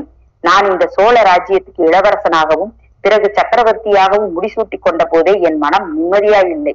என் மனசாட்சி என்னை உறுத்தியது. மூத்தவரின் மகன் உயிரோடு இருக்கும் போது இளையவரின் மகனாகிய நான் பட்டத்துக்கு வந்ததே முறையன்று. அந்த பாவத்தின் பலனை இன்று நான் அனுபவிக்கிறேன். என் புதல்வர்களும் அத்தகைய பாவத்திற்கு ஏன் உள்ளாக வேண்டும்? ஆதித்தனுக்கும் இந்த ராஜ்யம் வேண்டாம், அருள்மொழிக்கும் வேண்டாம், இந்த ராஜ்யத்துடன் வரும் சாபமும் வேண்டாம். நான் உயிரோடு இருக்கும் போதே மதுராந்தகனுக்கு பட்டம் கட்டிவிட வேண்டும். அதன் பிறகு ஆதித்தன் காஞ்சியில் கட்டியிருக்கும் பொன் மாளிகையில் சென்று நான் மன நிம்மதியோடு வசிப்பேன். அப்பா, பெரிய பிராட்டி இதற்கு சம்மதிக்க வேண்டாமா? மகளே, அதற்காகத்தான் உன் உதவியை நாடுகிறேன். எந்த காரணம் சொல்லியாவது என் பெரியம்மையை இங்கே வரும்படி செய். ஆகா, எவ்வளவோ தெரிந்த பரம ஞானியான அந்த மூதாட்டிக்கு இந்த தர்ம நியாயம் ஏன் தெரியவில்லை? என்னை ஏன் இந்த பாவம் செய்யும்படி ஏவினார்? அல்லது அவருடைய சொந்த பிள்ளையின் பேரிலேதான் அவருக்கு என்ன கோபம்? தாயின் இயற்கைக்கே மாறான இந்த காரியத்தில் அவருக்கு ஏன் இவ்வளவு பிடிவாதம்? மதுராந்தகன் ஏதோ சிவபக்தியில் ஈடுபட்டு சன்னியாசியாக போகிறேன் என்று சொல்லிக் கொண்டிருந்த போது அதற்கு நியாயம் உண்டு. இப்போது அவனுக்கே ராஜ்யம் ஆளும் ஆசை வந்திருக்கும் போது இன்னொருவனுக்கு எப்படி பட்டம் கட்டலாம்? அப்பா, ராஜ்யமால ஆசை இருக்கலாம், அதற்கு தகுதி இருக்க வேண்டாமா? ஏன் தகுதி இல்லை? மகானாகிய கண்டராதித்தருக்கும் மகா ஞானியான மழவைராயர் மகளுக்கும் பிறந்த மகனுக்கு எப்படி தகுதி இல்லாமற் போகும்? தகுதி இருக்கட்டும், ராஜ்யத்தின் குடி குடிகள் அதற்கு ஒப்புக்கொள்ள வேண்டாமா? குடிகளுடைய அபிப்பிராயத்தை கேட்பதாயிருந்தால் அவர்கள் உன் தம்பிக்கு உடனே பட்டம் கட்டிவிட வேண்டும் என்பார்கள். அது நியாயமா? அருள்மொழிதான் அதை ஒப்புக்குவானா? அதெல்லாம் வீண் யோசனை மகளே. எப்படியாவது உன் பெரிய பாட்டியை இங்கே சீக்கிரம் வரும்படி செய். நான் யமனோடு போராடி கொண்டிருக்கிறேன் என்று எழுதி அனுப்பு. என்னை உயிரோடு பார்க்க வேண்டுமானால் உடனே புறப்பட்டு வர வேண்டும் என்று சொல்லி அனுப்பு. அது ஒன்றும் அவசியம் இல்லை அப்பா. தஞ்சை தளிக்குளத்தார் கோயிலுக்கு திருப்பணி செய்ய வேண்டும் என்ற விருப்பம் பெரிய பிராட்டிக்கு இருக்கிறது. அதை குறிப்பிட்டு இச்சமயம் வரும்படி எழுதி அனுப்புகிறேன். அதுவரை தாங்கள் அலட்டி கொள்ளாமல் பொறுமையா இருங்கள் அப்பா. இவ்விதம் கூறி தந்தையிடம் விடை பெற்றுக் கொண்டு குந்தவை தன் இருப்பிடத்திற்கு சென்றாள். வழியில் அன்னை வானமாதேவியை சந்தித்தாள். அம்மா, இனிமேல் என் தந்தையை ஒரு கண நேரம் கூட விட்டு பிரியாதீர்கள். மற்றவர்கள் போய் செய்ய வேண்டிய பூஜைகளை செய்யட்டும் என்றாள். குந்தவையின் உள்ளத்தில் சில காலமாக ஏற்பட்டிருந்த ஐயங்கள் இப்போது கொஞ்சம் தெளிவு பெற தொடங்கி இருந்தன. கண் இருட்டாயிருந்த இடங்களில் கொஞ்சம் வெளிச்சம் தெரிய ஆரம்பித்தது. தன் தந்தைக்கும் சகோதரர்களுக்கும் விரோதமாக ஏதோ ஒரு பயங்கரமான மந்திரதந்திர சூழ்ச்சி நடைபெற்று வருகிறது என்பதை அவள் அறிவு நன்கு உணர்த்தியது. ஆனால் அது எத்தகைய சூழ்ச்சி, எப்படி எப்படியெல்லாம் இயங்குகிறது என்பதை முழுவதும் அவளால் அறிந்து கொள்ள முடியவில்லை. சோழ மகாராஜ்யத்திற்கும் அந்த ராஜ்யத்திற்கு தன் சகோதரர்கள் பெற்றுள்ள உரிமைக்கு உரிமைக்கும் பேரபாயம் ஏற்பட்டிருக்கிறது என்பதை அவள் உணர்ந்தாள். அந்த அபாயத்திலிருந்து அவர்களை பாதுகாக்கும் பொறுப்பு பெண்பாளாகிய தன் மீது சுமத்திருக்கிறதாகவும் நம்பினாள். இதோடு பதினேழாம் அத்தியாயம் முடிந்தது. பதினெட்டாம் அத்தியாயம். துரோகத்தில் எது கொடியது? பழந்தமிழ் நாட்டின் சரித்திரத்தை படித்தவர்கள் அந்நாளில் பெண்மணிகள் பலர் சமூக வாழ்வின் முன்னணியில் இருந்திருப்பதை அறிவார்கள். மன்னர் குலத்தில் பிறந்த மாதரசிகள் மிகவும் கௌரவிக்கப்பட்டார்கள். சோழ குலத்தில் பிறந்த பெண்மணிகளும் வாழ்க்கைப்பட்ட பெண்மணிகளும் சொந்தமாக சொத்துரிமை பெற்றிருந்தார்கள். ஒவ்வொருவருக்கும் தரவாரியாக கிராமங்களும் நன்சை பொன்சை நிலங்களும் கால்நடை செல்வமும் இருந்தன. இந்த உடைமைகளை அவர்கள் எவ்வாறு உபயோகித்தார்கள் என்பதை முக்கியமாக கவனிக்க வேண்டும். பலர் ஆலயங்களில் தங்கள் பெயரால் பலவித திருப்பணிகள் நடைபெறுவதற்கு சொத்துக்களை உபயோகப்படுத்தினார்கள். திருவிளக்கு ஏற்றுதல், திருமாலை புனைந்து சாற்றுதல், தேசாந்திரிகளுக்கும் சிவனடியார்களுக்கும் திரு அமுது செய்வித்தல் ஆகியவற்றுக்கு பல அரசகுல மாதர்கள் நிபந்தங்கள் ஏற்படுத்தி சிலாசாசனம் செய்து செப்பு பட்டயத்தில் அவற்றை பொறிக்கும்படி செய்தார்கள். அரண்மனை பெண்டிர் ஆலய திருப்பணி செய்தல் அந்த நாளில் பொது வழக்கமாய் இருந்திருக்க, சுந்தர சோழரின் அருமை புதல்வி குந்தவை பிராட்டி மட்டும் வேறொரு வகை அறத்துக்கு தம் உடைமைகளை பயன்படுத்தினார். நோய்பட்டிருந்த தன் தந்தையின் நிலையை கண்டு இறங்கியதனால் தானோ என்னமோ அவருக்கு நாடெங்கும் தர்ம வைத்திய சாலைகளை நிறுவ வேண்டும் என்னும் ஆர்வம் உண்டாயிற்று. பழையாறையில் பராந்தக சக்கரவர்த்தியின் பெயரால் ஓர் ஆதுர சாலை ஏற்படுத்தி இருந்ததை முன்னமே பார்த்தோம். அதுபோலவே தஞ்சையில் தன் தந்தையின் பெயரால் ஆதுர சாலை அமைப்பதற்கு குந்தவை தேவி ஏற்பாடு செய்திருந்தார். இந்த விஜயதசமி தினத்தில் அந்த ஆதுர சாலையை ஆரம்பிக்கவும் அதற்குரியதான சாசனங்களை எழுதி கொடுக்கவும் ஏற்பாடாகி இருந்தது. தஞ்சை கோட்டைக்கு வெளியே உள்ள புறம்பாடியில் பெருமாள் கோயிலுக்கு எதிர்பட்ட கருட மண்டபத்தில் சுந்தர சோழ ஆதுர சாலையின் ஆரம்ப வைபவம் நடந்தது. திருமால் காக்கும் தெய்வமாதலாலும் கருடாழ்வார் அமுதம் கொண்டு வருவதார் வரு வருவர் ஆதராலும் விஷ்ணு கோயிலையொட்டிய கருட மண்டபத்தில் குந்தவை பிராட்டி ஆதுர சாலையை ஏற்படுத்தி வந்தார். இந்த வைபவத்திற்காக தஞ்சை நகர மாந்தரும் அக்கம் பக்கத்து கிராமவாசிகளும் கணக்கற்றவர்கள் கூடியிருந்தார்கள். ஆண்களும் பெண்களும் குழந்தைகளும் அலங்கார ஆடை ஆபரணங்கள் பூண்டு கோலாகலமாக திரண்டு வந்தார்கள்.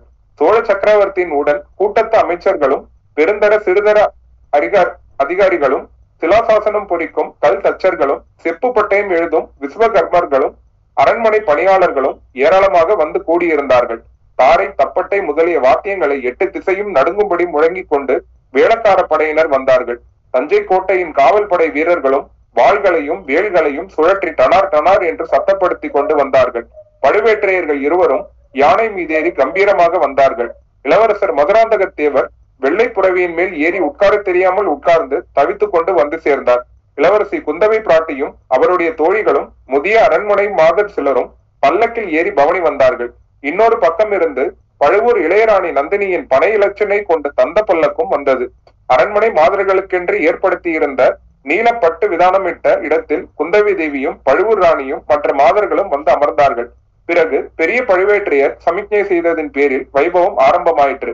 முதலில் ஓதுவார் மூர்த்திகள் இருவர் மந்திரமாவது நீர் என்ற தேவார பதிகத்தை பாடினார்கள். யாழ், மத்தளம் முதலிய இசை கருவிகளின் ஒத்துழைப்புடன் மிக இனிமையாக பாடப்பட்ட அந்த பாடலை கேட்டு மக்கள் மெய்மறந்திருந்தார்கள். அந்த பெரிய ஜனக்கூட்டத்தில் அப்போது நிசப்தம் நிலவியது. ஆனால் அரண்மனை பெண்டிர் அமர்ந்திருந்த இடத்தில் மட்டும் மெல்லிய குரலில் இருவர் பேசும் சத்தம் எழுந்தது. பழுவூர் இளையராணி நந்தினி குந்தவையை நெருங்கி உட்கார்ந்து, தேவி, முன்னொரு காலத்தில் சம்பந்த பெருமான் இந்த பாடலை பாடி திருநீரிட்டு பாண்டிய மன்னரின் நோயை தீர்த்தாரல்லவா? இப்போது ஏன் இந்த பாடலுக்கு அந்த சக்தி இல்லை? பாடலுக்கு சக்தி இல்லாவிட்டாலும் திருநீற்றுக்கும் சக்தி இல்லாமல் போய்விட்டதே.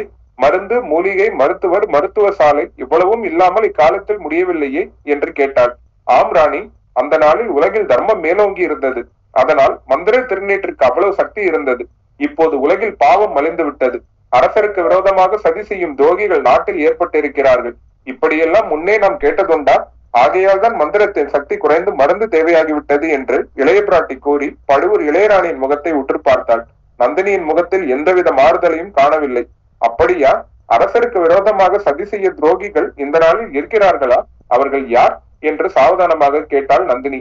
அதுதான் எனக்கும் தெரியவில்லை. சிலர் ஒருவரை சொல்கிறார்கள், சிலர் இன்னொருவரை சொல்கிறார்கள். எது உண்மை என்று கண்டுபிடிப்பதற்காக இன்னும் சில நாள் இங்கேயே இருக்கலாம் என்று பார்க்கிறேன். பழையாறையில் இருந்தால் உலக நடப்பு என்ன தெரிகிறது என்றாள் குந்தவை. நல்ல தீர்மானம் செய்தீர்கள். என்னை கேட்டால் இங்கேயே நீங்கள் தங்கிவிடுவது நல்லது. இல்லாவிட்டால் ராஜ்யம் குட்டிச்சுவராய் போய்விடும். நானும் உங்களுக்கு என்னால் முடிந்த உதவி செய்வேன். எங்கள் வீட்டில் விருந்தாளி வந்திருக்கிறார். அவனும் தங்களுக்கு உதவி செய்யக்கூடும் என்றார். அது யார் விருந்தாளி என்று குந்தவை கேட்டார். கடம்பூர் சம்புவரையர் மகன் கந்தமாறன் கட்டமாய் இருக்கிறான். ஒற்றன் என்றும் துரோகி என்றும் ஓயாமல் பிதற்றிக் கொண்டிருக்கிறான். ராஜ துரோகத்தை பற்றி சற்று முன் சொன்னீர்களே, ராஜ துரோகத்தை காட்டிலும் பெரிய துரோகம் இன்னதென்று தங்களால் சொல்ல முடியுமா? நன்றாய் சொல்ல முடியும்.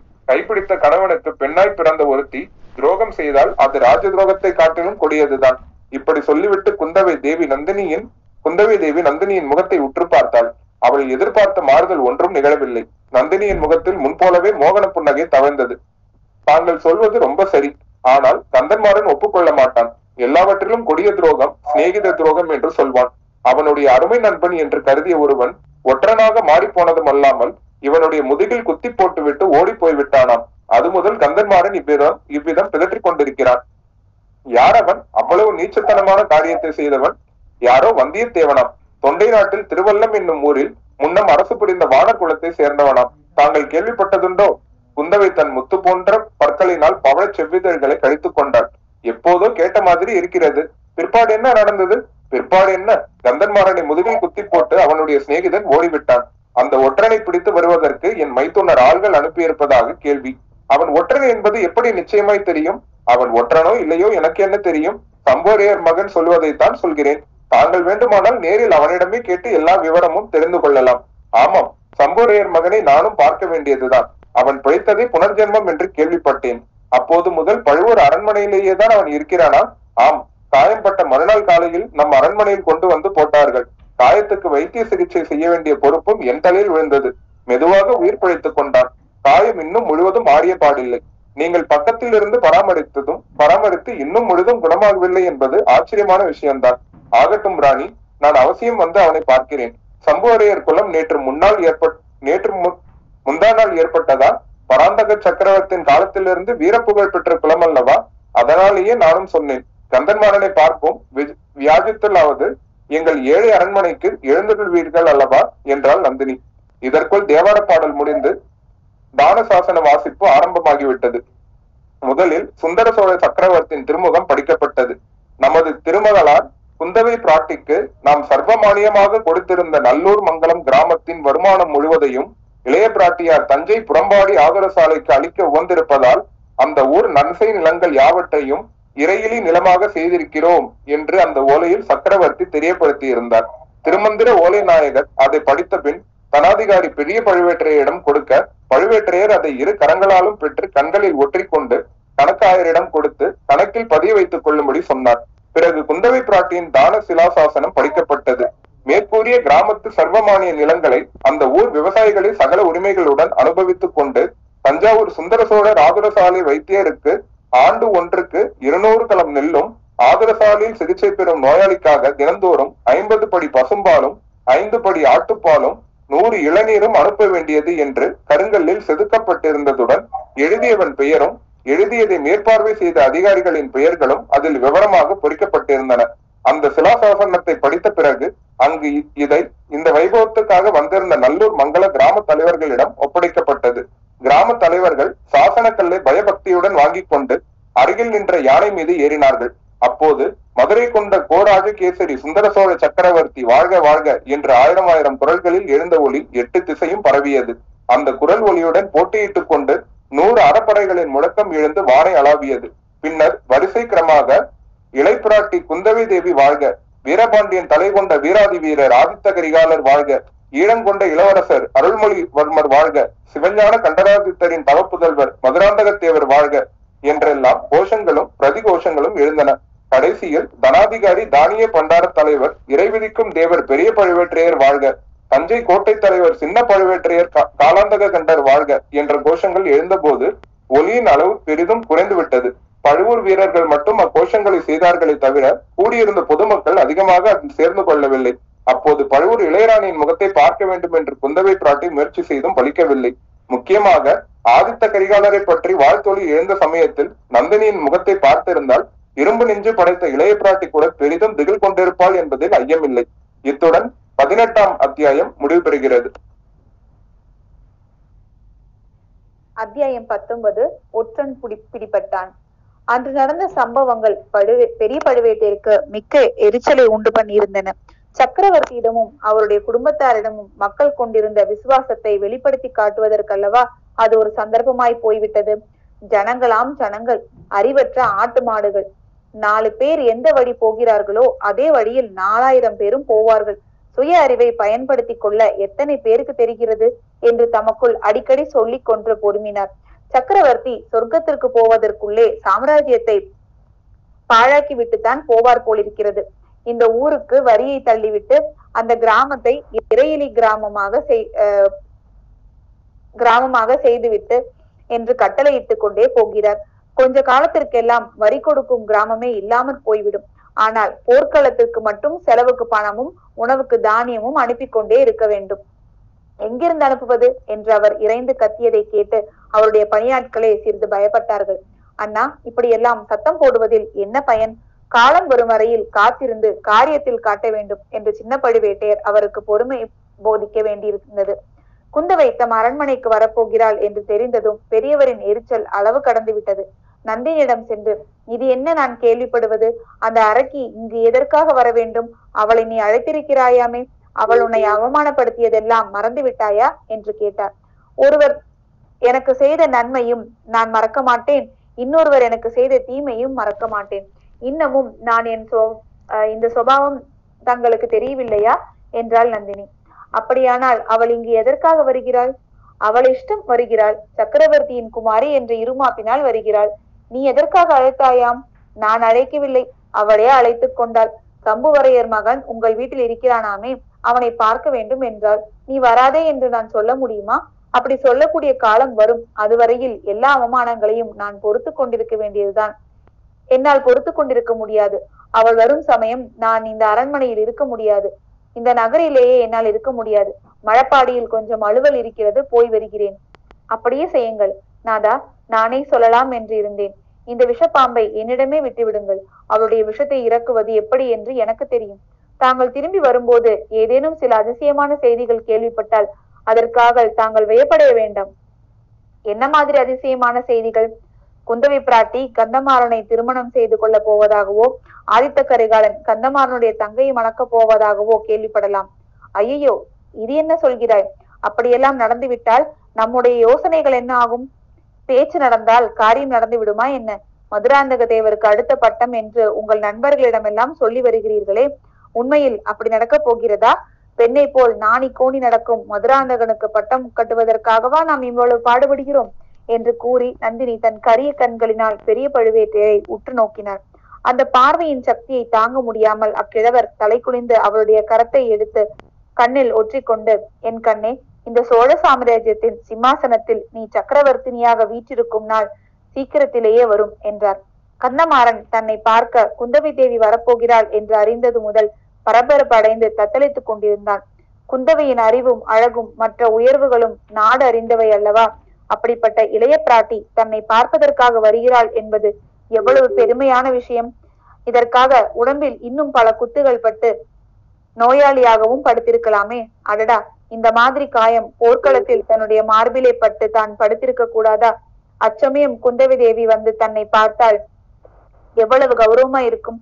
அப்படியின்றி இப்படி ஒரு சிநேகிதன் செய்த துரோகத்தை பற்றி பலரிடம் படித்த பாடத்தை எல்லாம் அவளிடமும் படித்தாக வேண்டும்.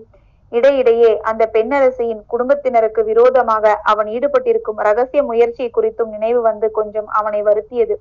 கந்தமாறன் யோகியமான பிள்ளை, தந்திர மந்திரங்களுக்கு சூதுவாதுகளுக்கும் அறியாதவன். நந்தினியின் மோகன சௌந்தரியம் அவனை போதைக்குள்ளாக்கிய போதிலும் அவன் இன்னொருவனின் மனைவி என்ற நினைவினால் தன் மனதிற்கு அரண் போட்டு வந்தான். ஆனால் குந்தவை பிராட்டியோ கல்யாணம் ஆகாதவள். அவளிடம் அப்படி நடந்து கொள்வது, அவனுக்கு பே இவ்வா எவ்வாறு பேசுவது, மனதில் வஞ்சம் வைத்துக் கொண்டு இனிமையாக பேச முடியுமா?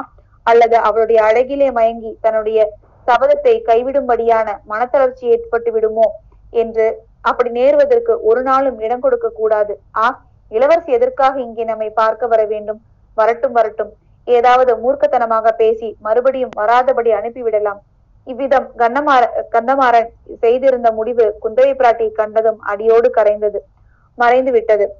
அவளுடைய மோகன வடிவமும் முகப்பொலிவும் பெருந்தன்மையும் அடக்கமும் இனிமை தழும்பிய அனுதாப வார்த்தைகளும் கந்தமாறனை தன் பயம் இழக்க செய்துவிட்டன. அவனுடைய கற்பனா சக்தி பொங்கி பெருகியது. தன்னுடைய பெருமையை சொல்லிக் கொள்ள விரும்பாதவனை போல் நடித்து, அதே சமயத்தில் அவனுடைய கட்டாயத்திற்காக சொல்கிறவனை போல் தான் புரிந்த வீர செயல்களை சொல்லிக் கொண்டான். தோள்களிலும் மார்களிலும் இன்னும் தன் உடம்பெல்லாம் போர்க்களத்தில் தான் அடைந்த காயங்களை காட்ட விரும்பாதவனை போல் காட்டினான். இந்த சிநேக துரோகி வந்தியத்தேவன் என்னை மார்பிலே குத்தி கொன்றிருந்தால் கூட கவலை இல்லை, முதுகிலே குத்திவிட்டு போய்விட்டானே என்றுதான் வருத்தமாயிருக்கிறது.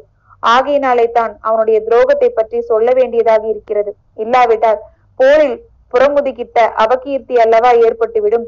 தோளிலோ மார்பிலோ குத்தி காயப்படுத்தி இருந்தால் அவனை மன்னித்து விட்டே இருப்பேன் என்று கந்தமாறன் உணர்ச்சி பொங்க கூறியது குந்தவைக்கு உண்மையாகவே தோன்றியது. வந்தியத்தேவன் இப்படி செய்திருப்பானோ, அவன் விஷயத்தில் நாம் ஏமாந்து போய்விட்டோமோ என்ற ஐயமும் உண்டாகிவிட்டது. நடந்ததை விவரமாக சொல்லும்படி கேட்கவே கந்தமாறன் கூறினான். அவனுடைய கற்பனா சக்தி அன்று உச்சத்தை அடைந்து நந்தினிக்கு வியப்பை உண்டாக்கிற்று. பாருங்கள் தேவி, கடம்பூரில் தங்கிய அன்றே அவன் என்னை ஏமாற்றி விட்டான். தஞ்சாவூருக்கு புறப்பட்ட காரியம் இன்னதென்று சொல்லவில்லை. இங்கு வந்து ஏதோ பொய் அடையாளத்தை காட்டி உள்ளே நுழைந்திருக்கிறான். சக்கரவர்த்தியையும் போய் பார்த்திருக்கிறான். ஆதித்த கரிகாலனிடமிருந்து ஓலை கொண்டு வந்ததாக புழுகி இருக்கிறான். அத்துடன் விட்டானா தங்கள் பெயரையும் சம்மந்தப்படுத்தி தங்களுக்கும் ஓலை கொண்டு வந்திருப்பதாகவும் சொல்லவே கோட்டை தலைவருக்கு சந்தேகம் வந்துவிட்டது. அவன் ஒற்றனாய் இருக்கலாம் என்று ஐயுற்று அவனை காவலில் வைக்க சொல்லியிருக்கிறார். எப்படியோ தப்பித்து போய்விட்டான். அது விஷயத்தில் அவனுடைய சமர்த்தை மெச்சத்தான் வேண்டும். நான் இங் இந்த செய்திகளை கேட்டபோது என் சிநேகிதன் பகையாளியின் ஒற்றன் என்பதை மட்டும் நம்பவே இல்லை. அவனுடைய சுபாவத்திலே சில கோணல்கள் உண்டு. அப்படி ஏதோ அசட்டுத்தனம் செய்திருக்கிறான் என்று உறுதியாக நம்பினேன். எப்படியாவது அவனை நான் கண்டுபிடித்து திரும்ப அழைத்து வருகிறேன். அவனை மன்னித்து விட வேண்டும் என்று கோட்டை தலைவரிடம் நிபந்தனை பேசிக்கொண்டு புறப்பட்டேன். கோட்டை சுற்றியுள்ள வடவாற்றங்கரையோடு நான் நள்ளிரவில் சென்றேன். யாரையும் பின்னோடு அழைத்து போய் என் நண்பனை அவமானப்படுத்த விரும்பவில்லை. கோட்டையிலிருந்து திரும்பியவன் எப்படியும் மதில் வழியாகத்தான் வெளியே வர வேண்டும் அல்லவா? முன்னமே வெளியே வந்திருந்தாலும் பக்கத்து காடுகளிலே தான் மறைந்திருக்க வேண்டும். ஆகையால் வடவாற்றங்கரையோடு போனேன். ஒருவன் செங்குத்தான கோட்டை மதில் சுவர் வழியாக இறங்கி வருவது மங்கிய நிலா வெளிச்சத்தில் தெரிந்தது. உடனே அங்கே போய் நின்றேன். அவன் இறங்கி வந்ததும், நண்பா, இது என்ன வேலை என்றேன். அந்த சண்டாளன் உடனே என் மார்பில் ஒரு குத்து விட்டான். யானைகள் இடித்தும் நலுங்காத என் மார்பை அவனுடைய குத்து என்ன செய்யும்? ஆயினும் நல்ல எண்ணத்துடன் அவனை தேடி போன என்னை அவன் குத்தியது பொறுக்கவில்லை. நானும் குத்துவிட்டேன். இருவரும் துவந்த யுத்தம் செய்தோம். அரை நாழிகையில் அவன் சக்தி இழந்து அடங்கி போனான். என்னிடம் நீ வந்த காரணத்தை உண்மையாக சொல்லிவிடு, நான் உன்னை மன்னித்து உனக்கு வேண்டிய உதவி செய்கிறேன் என்றேன். களைப்பாய் இருக்கிறது, எங்கேயாவது உட்கார்ந்து உட்கார்ந்து சொல்கிறேன் என்றான். சரி என்று சொல்லி அழைத்து சென்றேன். முன்னால் வழிகாட்டி கொண்டு போனேன். திடீரென்று அந்த பாவி முதுகில் கத்தியினால் குத்துவிட்டான். அரைசான் நீளம் கத்தி உள்ளே போய்விட்டது. தலை சுற்றியது. கீழே விழுந்து விட்டேன். அந்த சிநேக துரோகி தப்பி ஓடிவிட்டான். மறுபடி கண் விழித்து உணர்வு வந்து பார்த்த போது ஒரு ஊமை ஸ்திரீயின் வீட்டில் இருந்ததை கண்டேன். கந்தமாறனின் கற்பனை கதையை கேட்டு நந்தினி தன் மனதிற்குள்ளே சிரித்தாள். குந்தவி தேவிக்கு அதை எவ்வளவு தூரம் நம் நம்புவது என்று தீர்மானிக்க முடியவில்லை. ஊமை ஸ்திரீயின் வீட்டுக்கு எப்படி வந்து சேர்ந்தீர்கள்? யார் கொண்டு வந்து சேர்த்தது என்றாள். அதுதான் எனக்கும் விளங் விளங்காத மர்மமாய் இருக்கிறது. அந்த ஊமைக்கு ஒன்றுமே தெரியவில்லை. தெரிந்தாலும் சொல்ல முடியவில்லை. அவளுக்கு ஒரு புதல்வன் உண்டாம். அவனையும் அன்றிலிருந்து காணவே காணும். எப்படியும் மா எப்படி மாயமாய் மறைந்தான் என்று தெரியாது. அவன் திரும்பி வந்தால் ஒருவேளை கேட்கலாம். இல்லாவிடில் பழுவூர் வீரர்கள் என் நண்பனை பிடிக்கும் வரையில் காத்திருக்க வேண்டியதுதான். அவன் அகப்பட்டு விடுவான் என்று நினைக்கிறீர்களா? அகப்படாமல் எப்படி தப்ப முடியும்? சப்பட்டை கட்டி கொண்டு பறந்து விடவா முடியும்? அதற்காகவே, அவனை பார்ப்பதற்காகவே இங்கே காத்திருக்கிறேன். இல்லாவிடால் ஊர் சென்றிருப்பேன். இன்னமும் அவனுக்காக பழுவூர் அரசரிடம் மன்னிப்பு பெறலாம் என்ற நம்பிக்கை எனக்கு இருக்கிறது. ஐயா, தங்களுடைய பெருந்தன்மையே பெருந்தன்மை என்றாள் இளைய பிராட்டி. அவளுடைய மனம் வந்தியத்தேவன் அகப்படக்கூடாது, அவன் துரோகியா இருந்தாலும் சரிதான் என்று எண்ணமிட்டது. அச்சமயத்தில் அரண்மனை தாதி ஒருத்தி ஓடி வந்து, அம்மா, ஒற்றன் அகப்பட்டு விட்டான், பிடித்து வருகிறார்கள் என்று கத்தினாள். நந்தினி, குந்தவை இருவருடைய முகத்திலும் துன்ப வேதனை காணப்பட்டது. நந்தினி விரைவில் அதை மாற்றிக்கொண்டாள். குந்தவியினால் அது முடியவில்லை. இதோட அத்தியாயம் பத்தொன்பது முடிந்தது. இருபதாம் அத்தியாயம் இரு பெண் புலிகள். ஒற்றனை பிடித்து கட்டி வீதியில் கொண்டு வருகிறார்கள் என்ற செய்தியை தாதி ஓடி வந்து தெரிவித்ததும் அங்கிருந்த மூவரின் உள்ளங்களும் பரபரப்பை அடைந்தன. குந்தவையின் உள்ளம் அதிகமாக தத்தளித்தது. தேவி, நாம் போய் அந்த கெட்டிக்கார ஒற்றன் முகம் எப்படி இருக்கிறது என்று பார்க்கலாமா என்றாள் நந்தினி. குந்தவை தயக்கத்துடன், நமக்கென்ன அவனை பற்றி என்றாள். அப்படியானால் சரி என்று நந்தினி அசட்டையாய் கூறினாள். நான் போய் பார்த்து வருகிறேன் என்று கந்தமாறன் தட்டு தடுமாறி எழுந்தான். வேண்டாம், உம்மால் நடக்க முடியாது, விழுந்து விடுவீர் என்றாள் நந்தினி. குந்தவை மனதை மாற்றிக்கொண்டவள் போல், இவருடைய அருமையான சிநேகிதன் எப்படி இருக்கிறான் என்று நாமும் பார்த்துத்தான் வைக்கலாமே, இந்த அரண்மனை மேன்மாடத்திலிருந்து பார்த்தால் தெரியும் அல்லவா என்று கேட்டாள். நன்றாய் தெரியும், என்னுடன் வாருங்கள் என்று நந்தினி எழுந்து நடந்தாள். கந்தமாறன், தேவி, அவன் என் சிநேகிதனாயிருந்தால் மாமாவிடம் சொல்லி நான் அவனை சந்தித்து பேச ஏற்பாடு செய்ய வேண்டும் என்று சொன்னான். அவன் உமது சிநேகிதன் தானா என்று உங்களுக்கு எப்படி தெரியும் என்றாள் நந்தினி. அப்படியானால் நானும் வந்தே தீருவேன் என்று கந்தமாறன் தட்டு தடுமாறி நடந்தான்.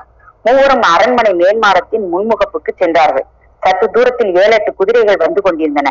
அவற்றின் மீது வேல் பிடித்த வீரர்கள் வந்து கொண்டிருந்தார்கள். குதிரைகளுக்கு மத்தியில் ஒரு மனிதன் நடந்து வந்தான். அவன் கைகளை முதுகுடன் சேர்த்து கயிற்றினால் கட்டியிருந்தது. அந்த கயிற்றின் இரு முனைகளை இரு பக்கத்திலும் அந்த குதிரை வீரர்கள் பிடித்துக் கொண்டிருந்தார்கள். வீரர்களுக்கு சற்று தூரத்தில் வேடிக்கை பார்க்கும் கும்பல் வந்து கொண்டிருந்தது. அரண்மனை மாடத்திலிருந்து பார்த்தவர்களுக்கு குதிரைகளுக்கு நடுவில் நடந்து வந்த மனிதனின் முகம் முதலில் தெரியவில்லை. ஊர்வலம் அருகில் வரும் வரையில் அந்த அரண்மனை மேன் மாடத்தில் மௌனம் குடிகொண்டிருந்தது. குந்தவையின் ஆவலும் கவலையும் ததும்பிய கண்கள் நெருங்கி வந்த ஊர்வலத்தின் மீது லயித்திருந்தன. நந்தினியோ வீதியில் எட்டி பார்ப்பதும் உடனே குந்தவையின் முகத்தை பார்ப்பதுமாய் இருந்தாள். கந்தமாறன் அங்கே குடிகொண்டிருந்த மௌனத்தை கலைத்தான். இல்லை, இவன் வந்தியத்தேவன் இல்லை என்றான். குந்தவை முகம் மலர்ந்தது. அச்சமயம் அந்த வினோதமான ஊர்வலம் அரண்மனை மாடத்தின் அடிப்பக்கம் வந்திருந்தது. கயிற்றினால் கட்டுண்டு குதிரை வீரர்கள் மத்தியில் நடந்து வந்தவன் அண்ணாந்து பார்த்தான். வைத்தியர் மகன் அவன் என்பதை குந்தவை தெரிந்து கொண்டாள். குந்தவை தன் மகிழ்ச்சியை வெளியிட்டுக் கொள்ளாமல், இது என்ன பைத்தியக்காரத்தனம், இவனை எதற்காக பிடித்து இழுத்து வருகிறார்கள், இவன் பழையாறை வைத்தியர் மகன் அல்லவா என்றாள். அண்ணாந்து பார்த்தவன் ஏதோ சொல்ல எண்ணியவனை போல் வாயை திறந்தான். அதற்குள் அவன் இருபுறமும் பிணைத்திருந்த கயிறு முன்னால் தள்ளி கொண்டு போய்விட்டது. ஓ, அப்படியா, என் மைத்துனரின் ஆட்கள் எப்போதும் இப்படித்தான், உண்மை குற்றவாளியை விட்டுவிட்டு யாரையாவது பிடித்து கொண்டு வந்து தொந்தரவு செய்வார்கள் என்றாள் நந்தினி. இதற்குள் கந்தமாறன், வந்தியத்தேவன் இவர்களிடம் அவ்வளவு லகுவில் அகப்பட்டுக் கொள்வானா, என் சிநேகிதன் பெரிய இந்திரஜித்தனாயிட்டே, என்னையே ஏமாற்றியவன் இந்த ஆட்களிடமா சிக்கிக் கொள்வான் என்றான். இன்னமும் அவனை உம்முடைய சிநேகிதன் என்று சொல்லிக் கொள்கிறீரா என்றாள் நந்தினி. துரோகியாய் போய்விட்டான், ஆனாலும் என் மனதில் அவன் பேரில் உள்ள பிரியம் மாறவில்லை என்றான் கந்தமாறன். ஒருவேளை உம்முடைய அழகான சிநேகிதனை இவர்கள் கொன்று போட்டிருக்கலாம்.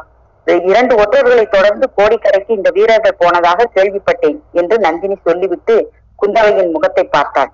கொண்டிருக்கலாம் என்ற வார்த்தை குந்தவையை துடிதுடிக்க செய்தது என்பதை அறிந்து கொண்டாள். அடி கர்வக்காரி, உன் பேரில் பழிவாங்க நல்ல ஆயுதம் கிடைத்தது. அதை பூர்வமாக உபயோகப்படுத்தாமல் போனால் நான் பழுவூர் இளையராணி அல்லல். பொறு பொறு குந்தவை தன் உள்ள கலக்கத்தை கோபமாக மாற்றிக்கொண்டு, ஒற்றர்களாவது ஒற்றர்கள், வெறும் அசட்டுத்தனம். வர வர இந்த கிழவர்களுக்கு அறிவு மழுங்கி போய்விட்டது. யாரை கண்டாலும் சந்தேகம். இந்த வைத்தியர் மகனை நான் அல்லவா கோடிக்கரைக்கு மூலிகை கொண்டு வருவதற்காக அனுப்பியிருந்தேன். இவனை எதற்காக பிடித்து வந்திருக்கிறார்கள்?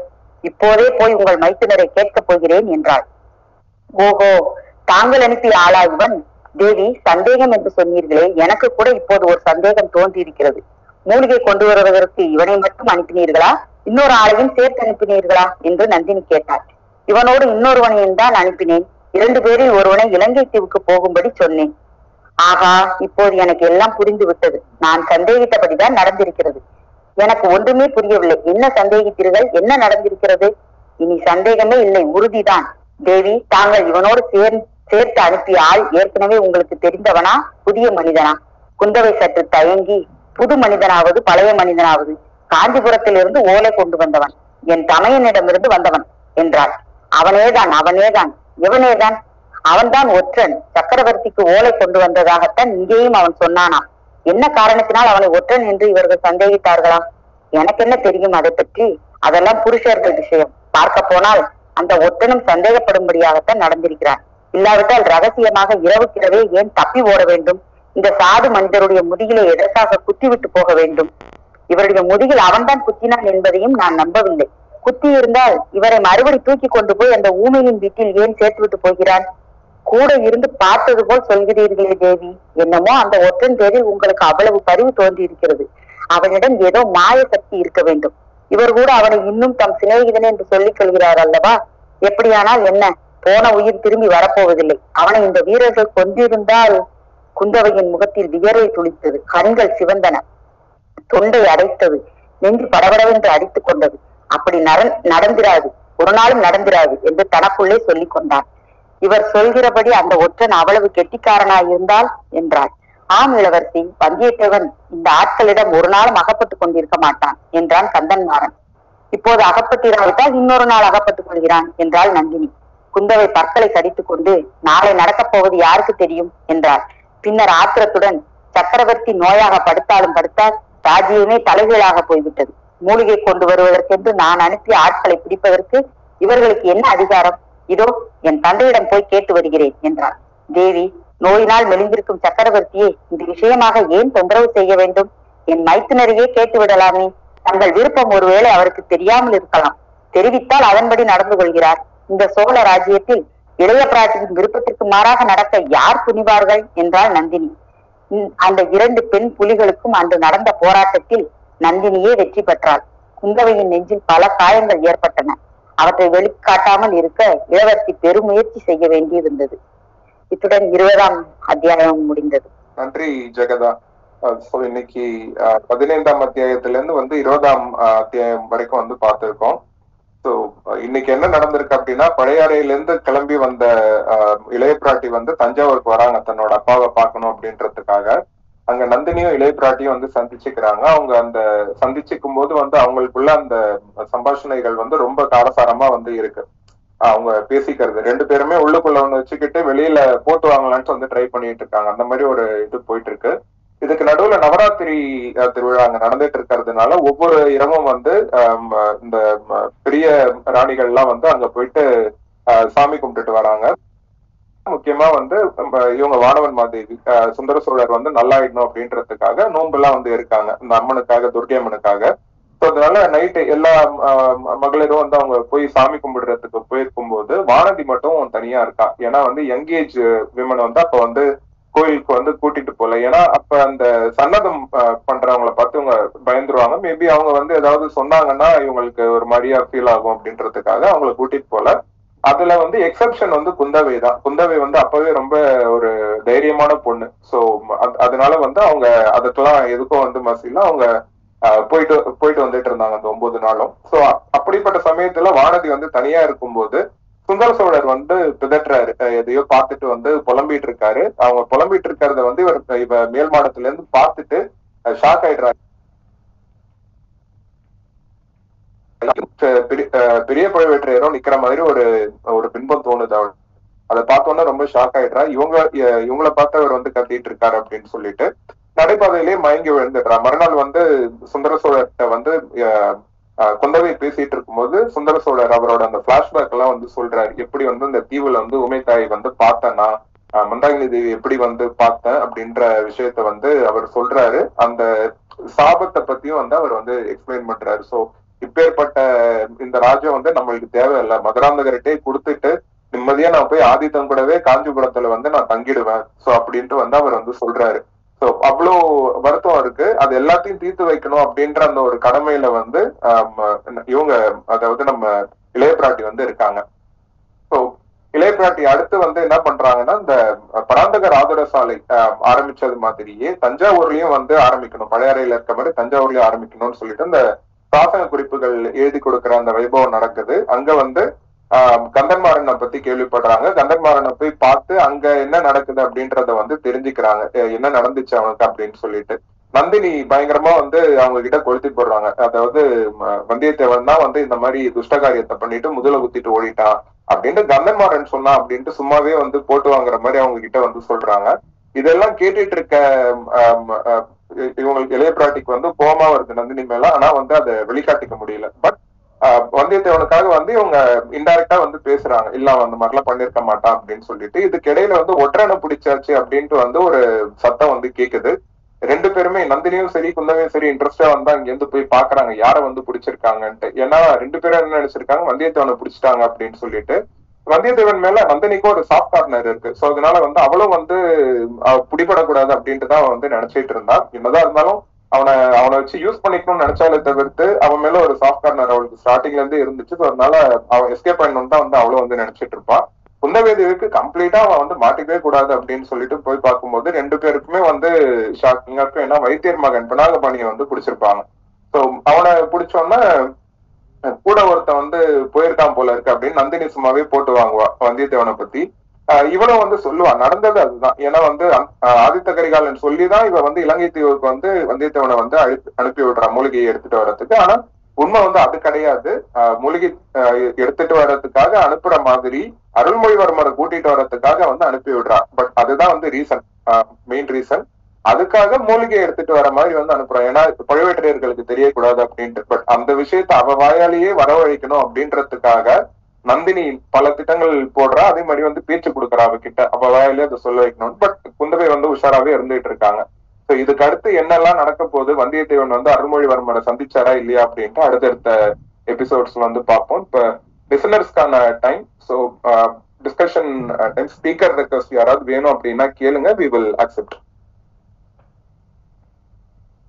போஸ்ட் ஸ்பீக்கர் ரெக்வஸ்ட் யாராவது கேட்டாங்கன்னா ப்ளீஸ் அக்செப்ட் பண்ணுங்க. அப்படி இல்லைன்னா we will in this piece.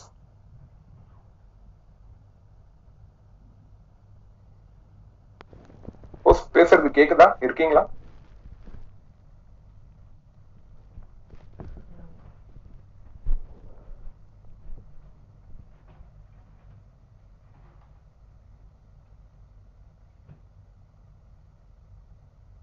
Okay, speaker request எதுவும் வரலன்னு நினைக்கிறேன் இது வரைக்கும். ஓகே, வந்திருந்த அனைவருக்கும் ரொம்ப நன்றி. ஹோஸ்ட் முடிச்சுக்கலாம். தேங்க்யூ.